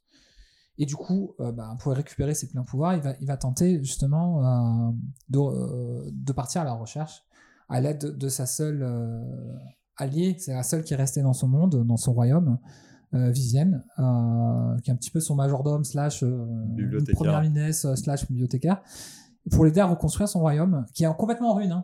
Et du coup, c'est très impressionnant parce qu'il y a vraiment beaucoup de moyens dans cette série, où tu as une espèce de méga Disneyland, euh, le royaume des rêves, et tu passes, c'est euh, le Mordor, quoi. Donc euh, voilà, c'est Ouais, assez incroyable. Donc il y a une de- ça c'est la première partie de la série où il va chercher entre guillemets ses anneaux de pouvoir. hein. Ouais, qui trouve très vite. Hein, Ouais, qui trouve en 5 épisodes en gros, hein, 4-5 épisodes. Et ensuite, ça a une humaine en fait qu'ils appellent le Vortex, en fait une espèce d'avatar qui peut changer le monde des rêves à elle, euh, tout seul par sa puissance. Et Elle peut, tra- euh, ouais, elle peut traverser les rêves en fait Ouais. et s'approprier les rêves des autres. Enfin, elle peut. elle peut, voilà, elle a un pouvoir extrêmement grand, plus aussi puissant, voire plus que le que le Sandman. Et du coup, bah, elle menace en fait l'intégrité des deux mondes, parce qu'on on, on distingue deux mondes, le monde éveillé et le monde euh, le monde des rêves. Euh, voilà, du coup, moi pour moi, c'est 11 épisodes qui sont quand même plus ou moins réussis. L'adaptation apparemment est réputée très fidèle pour en avoir discuté avec mon pote Thierry. Euh, elle est pas très originale justement, c'est un peu le revers de la médaille euh, par rapport à son matériel d'origine. Et même si les adaptations qu'ils ont fait pour actualiser par rapport à données temporelles sont, sont bienvenues, franchement, euh, mais je pense qu'ils auraient mérité en fait de vraiment s'approprier l'univers pour aller plus loin. Ouais. Ouais, Moi, je trouve que c'est peut-être le seul défaut qu'il y a dans la série. Euh, voilà, je disais, pas de fausses notes dans le jeu d'acteur, pas de fausses notes non plus dans la mise en scène. Il y a deux épisodes qui sont ouf. Voilà, pour moi, les épisodes 5 et 6 qui font la transition entre les deux. euh, Alors, s'il y en a un, c'est le bar et l'autre, ouais, c'est. 24 heures. Et celui d'après, j'ai beaucoup aimé. euh, Je sais plus ce que c'est après. euh, du coup, le deuxième, c'est les. ah, attends, je vais te le retrouver parce que je me le suis noté. Le bruit de ses ailes. En gros, il retrouve son seul Ouais. ami, en fait. Ouais, euh, ouais. Et Ouais, ouais, qui c'est sympa. Ouais, qui est très sympa dans la façon dont il se construit. Moi, j'aime beaucoup ce genre d'épisode où euh, ça me fait penser un peu Doctor Who. Du coup, il y a le petit côté un petit peu Doctor Who qui m'a plu, je pense. Ouais, ouais. Euh, Mais du coup, ouais, c'est dans ces épisodes-là qu'on trouve aussi un petit peu le côté naïf de qu'on retrouve pas mal dans l'œuvre de Neil Gaiman. Euh, Ouais. Alors que après, d'après cet épisode-là, on passe, on bascule sur un truc qui ressemble plus à un thriller, limite, où, ça, où ça devient beaucoup plus dark. Ouais, et, et, je trouve paradoxalement que cette, euh, hormis ces passages-là d'épisodes, bah, ça devient plus classique en même temps. Dans le traitement, la mise en scène est bonne, mais très classique. Il y a, il y a, on a envie de connaître le dénouement, les péripéties, enfin, on a envie de rentrer dans, Et franchement, ça marche bien. Il y a eu un très bon moment, je sais pas si, comme toi, tu as eu euh, ce, même euh, kiff quand, elle se, quand Morpheus se balade avec sa sœur morte, quoi. J'ai Mhm. beaucoup aimé ce passage, c'est très émouvant, c'est très riche émotionnellement. Euh, voilà, même si c'est pas hyper décréatif, effectivement, les enfers, je les trouve moches. Ouais. Euh, Enfin, il y a plein d'endroits. Bah, un petit peu ce que reprochait euh, Jérémy, bah, de- de vos deux, enfin vos deux reproches que vous aviez sur vos deux, vos deux euh, sushis, pardon, c'est le manque d'originalité, etc. On le retrouve quand même un peu dans très en dessous, enfin je veux dire Ouais. beaucoup beaucoup beaucoup plus amoindri, mais euh, effectivement il y a beaucoup de choses qu'on a l'impression d'avoir déjà vues. Ne serait-ce que bah, la toute première partie, t'as beaucoup de T'as l'impression d'avoir vu la moitié chez Burton. t'as- t'as- Enfin, voilà. Il y a un côté monde de Narnia aussi. Oui, voilà, c'est c'est ça. Il y, a, il y a pas mal de choses que tu as l'impression d'avoir déjà vues, même si le propos est original euh, la plupart du temps. Mais visuellement, en tout cas, ça, ça ressemble pas mal à des choses qu'on connaît. Et pour terminer, il y a ce fameux 11e épisode qui se découpe en deux parties. Et ce 11e épisode, c'est pareil, pour moi, c'est les, les- parmi les trois premiers, mes trois préférés. Où tu as un passage en animation où on, on parle un peu du rêve des chats. Et je, je n'en dis pas plus. En fait. Ouais, J'en dis pas plus parce que cet épisode est juste ouf. Et un, un qui fait penser un petit peu à, à croiser de Cliff Barker, Carpenter et Stephen King, où euh, en gros euh, un auteur euh, sans talent réel, on imagine, on suppose en fait, réussit à capturer l'une des muses. Et euh, du coup, ça, et c'est une excellente réflexion sur euh, sur la créativité et le statut de l'artiste en fait. Ouais. Et, et aussi au niveau de, ben, du lore de, Ouais. de l'univers, Ouais. c'est là où on apprend peut-être le plus sur, euh, sur Sandman, en fait. Enfin, en tout cas, parce que jusque-là, il est, enfin, dans toute la série, il est extrêmement fermé. Euh, à, cer- à certains moments, on sent un petit peu une petite brèche par-ci par-là, no- notamment dans les épisodes 5 et, et Et 6. six. Mais euh, ouais, là, on- Et, et c'est le, le talent, je pense, le gros, la grosse réussite de cette euh, saison 1, c'est d'avoir réussi à avoir euh, son personnage principal. J'ai un, mon arc narratif sur le personnage et j'ai réussi à le transformer de manière hyper cohérente Mhm. et ça fonctionne très bien. Et pour moi, voilà, c'est un peu ma phrase de conclusion. Euh, sans être exceptionnel, c'est une très bonne série, mais c'est surtout une très bonne entrée dans l'univers de Game ouais. Et, euh, Et de se manger dans le comics, quoi. Euh, voilà. Oui, oui, et puis Ouais. du coup, ben, enfin, voilà, c'est- il avait fait ça dans les années 80. Ensuite, euh, enfin, ça, ça préfigure tout ce qu'il fait ensuite avec euh, American Gods, etc. On est carrément sur. Neverwhere, le- moi, ouais, effectivement, je- j'en Voilà. parlais avec mon pote. Du coup, je disais, mon, mon rêve, c'est d'avoir une mini-série qui traite Neverwhere, qui était à la base d'une série. C'est ça le paradoxe. Ah, il a dit, ouais, euh, moi, je- si j'avais le temps, je, je me ferais ça dans, dans, euh, je mettrais ça dans mon roman et tout. Il dit- Et au bout d'un moment, il a dit, bon, euh, euh, tu nous fais chier, va écrire ton roman. Il a fini par écrire un roman qui a, qui a lancé ça, plus ou moins sa carrière, quoi. Mhm. En tout cas, de romancier. Et euh, en tout cas, j'avais été agréablement surpris, ne serait-ce que parce que j'avais des attentes très basses suite à l'adaptation de. euh, comment ça s'appelle? De bon présage? Non, euh, le truc qui était sur euh, Amazon Prime. American Gods, du coup. Euh, non, pas, alors pas, pas American Gods, parce que du coup, American Gods, ça, ça marchait plutôt pas mal, Ouais, même s'il y avait, y avait des J'ai trucs. pas vu, mais j'ai pas eu l'occasion de voir. Mais Ouais, il voilà, y, avait, y des trucs que j'avais trouvé un petit peu, euh, bon, pas ouf, mais sinon dans l'ensemble ça marchait plutôt pas mal. Non, comment ça s'appelle le truc euh, qui avait été écrit par, par Gaiman et Pratchett? Oui, de bon présage. Ah oui, bah, c'est ça, Good Omens, oui, pardon, Ouais. c'est parce que oui, je, je connaissais pas le titre Moi, J'ai français. lu en anglais, D'accord. enfin, je l'ai lu en français, du coup.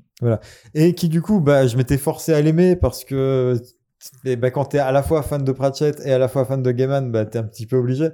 Mais euh, c'était vraiment pas ouf en vrai. Bah, moi, le roman, je l'ai vraiment apprécié, de bon présage, mais pour le coup, c'est pas. C'est pas un kiff suprême, tu vois. Pas, Oui, voilà. C'est pas l'étrange vie de No- Nobody Owens, qui est pareil, un très très bon roman. C'est pas aussi bien dans les deux cas. C'est-à-dire que c'est pas aussi bien dans chez Pratchett et c'est pas aussi bien que Oui. ce que fait Gaiman, quoi. Mais ça, reste est- extrêmement plaisant. Enfin, Ouais. Et donc la- l'adaptation en série télé, ça t'avait pas. à- Ben pareil, mais en, en- en- encore en deçà. Ah, ok. Voilà. Bref, on recommande. Enfin, en tout cas, ultra. Oui, oui, oui, ça me c'est bien. Ça, ça te donne envie.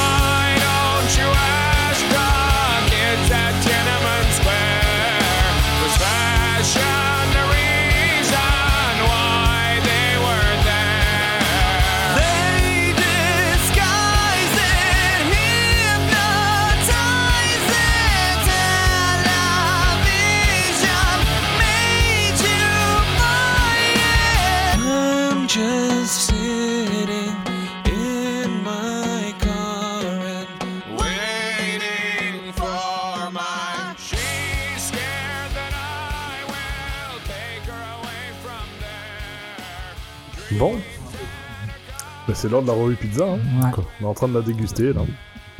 Donc vous aurez des bruits de bouche un peu dégueux. euh. Il y a un peu de salive dans, Ouais. dans la voix, effectivement. Moi, personnellement, je la trouve, en tout cas sur la part que j'ai mangée, hein, euh, de l'aubergine, euh, donc la sicilienne, aubergine, tomate, euh, mozza, sur, sur une sauce tomate.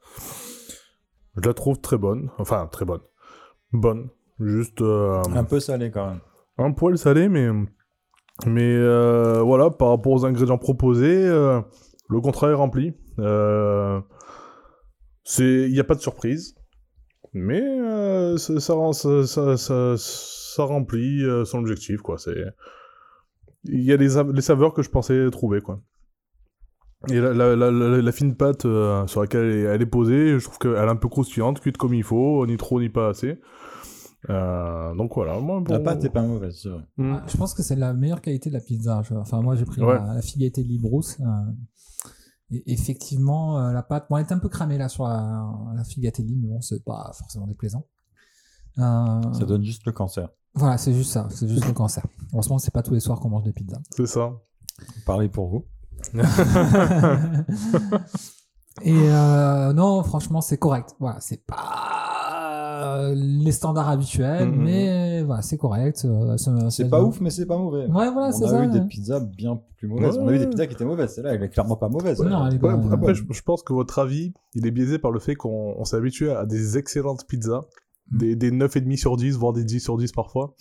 Et c'est vrai que là, quand on, quand on revient sur, pour moi, je dirais un, un 7 sur 10. Ouais, du standard, quoi. Voilà, Mais est-ce que c'est pas un petit peu notre job de trouver l'excellence euh, Ah, de partager ça, dépend de, de la situation géographique dans laquelle on se trouve, tu vois. Oui, Euh, on a changé de je- quartier. aussi je pour pense que par soir, rapport au choix du quartier, on n'a pas pris la, plus mauvaise, je pense. Ouais, il y en avait une autre côté qui avait pas l'air nulle non plus. Je sais pas. Bah bon, le mec était torse-poil quand il faisait sa pizza. à part ça, le pizzaïolo.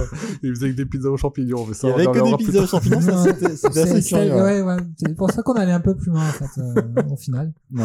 Ça sentait Non, il y en avait une aussi, c'était rat champignons, je crois. une, une spécialisée euh, tour, euh, Tourdex. Ouais.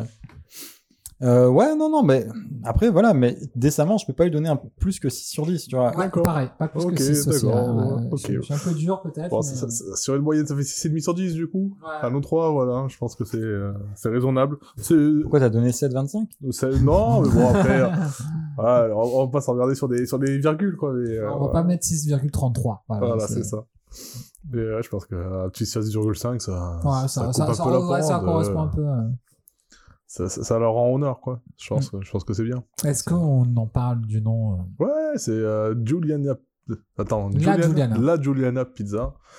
Dans le 10e, au boulevard Romain Roland, non, c'est le 9e ou 10e, je sais pas. Alors, euh, c'est une très bonne question parce que je pense, si je me dis pas de bêtises, que selon le côté du boulevard Romain Roland, tu es Mm. dans le 9e ou dans le 10e. c'est pour ça que je pose la question. Et je pense que là, semble elle est du côté 9e. aussi D'accord. Donc, bah. Tout à fait correct. Si vous êtes euh, dans le coin avec des copains pour euh, une soirée ou autre, euh, Oui, je pense qu'on fran- l'aurait. franchement, ça fait carrément le taf. quoi. C'est c'est vraiment parce qu'on a mangé des pizzas qui étaient vraiment excellentes avant, dans, le- dans les numéros précédents, Mm, que- qu'on lui donne une sale note comme ça. Je Mm. pense que il y a peut-être deux ans, quand on a Ouais, commencé, on lui aurait donné un bon 7. Un, Ouais, bon, un bon set, euh, ouais, solide. sans Ouais, problème. ouais, je pense aussi. Euh, Mais bon, voilà, euh, voilà. La, Mhm. la fameuse pizza aux champignons. euh. Alors, moi, je suis juste un petit peu partial sur le côté de citer la pizzeria. Parce que on a dit des, des trucs dégueulasses sur l'autre pizzeria qui est à côté et qui du coup est complètement identifiable alors que c'est complètement faux ce qu'on a dit. C'est juste pour. euh, On laisse le doute aux gens.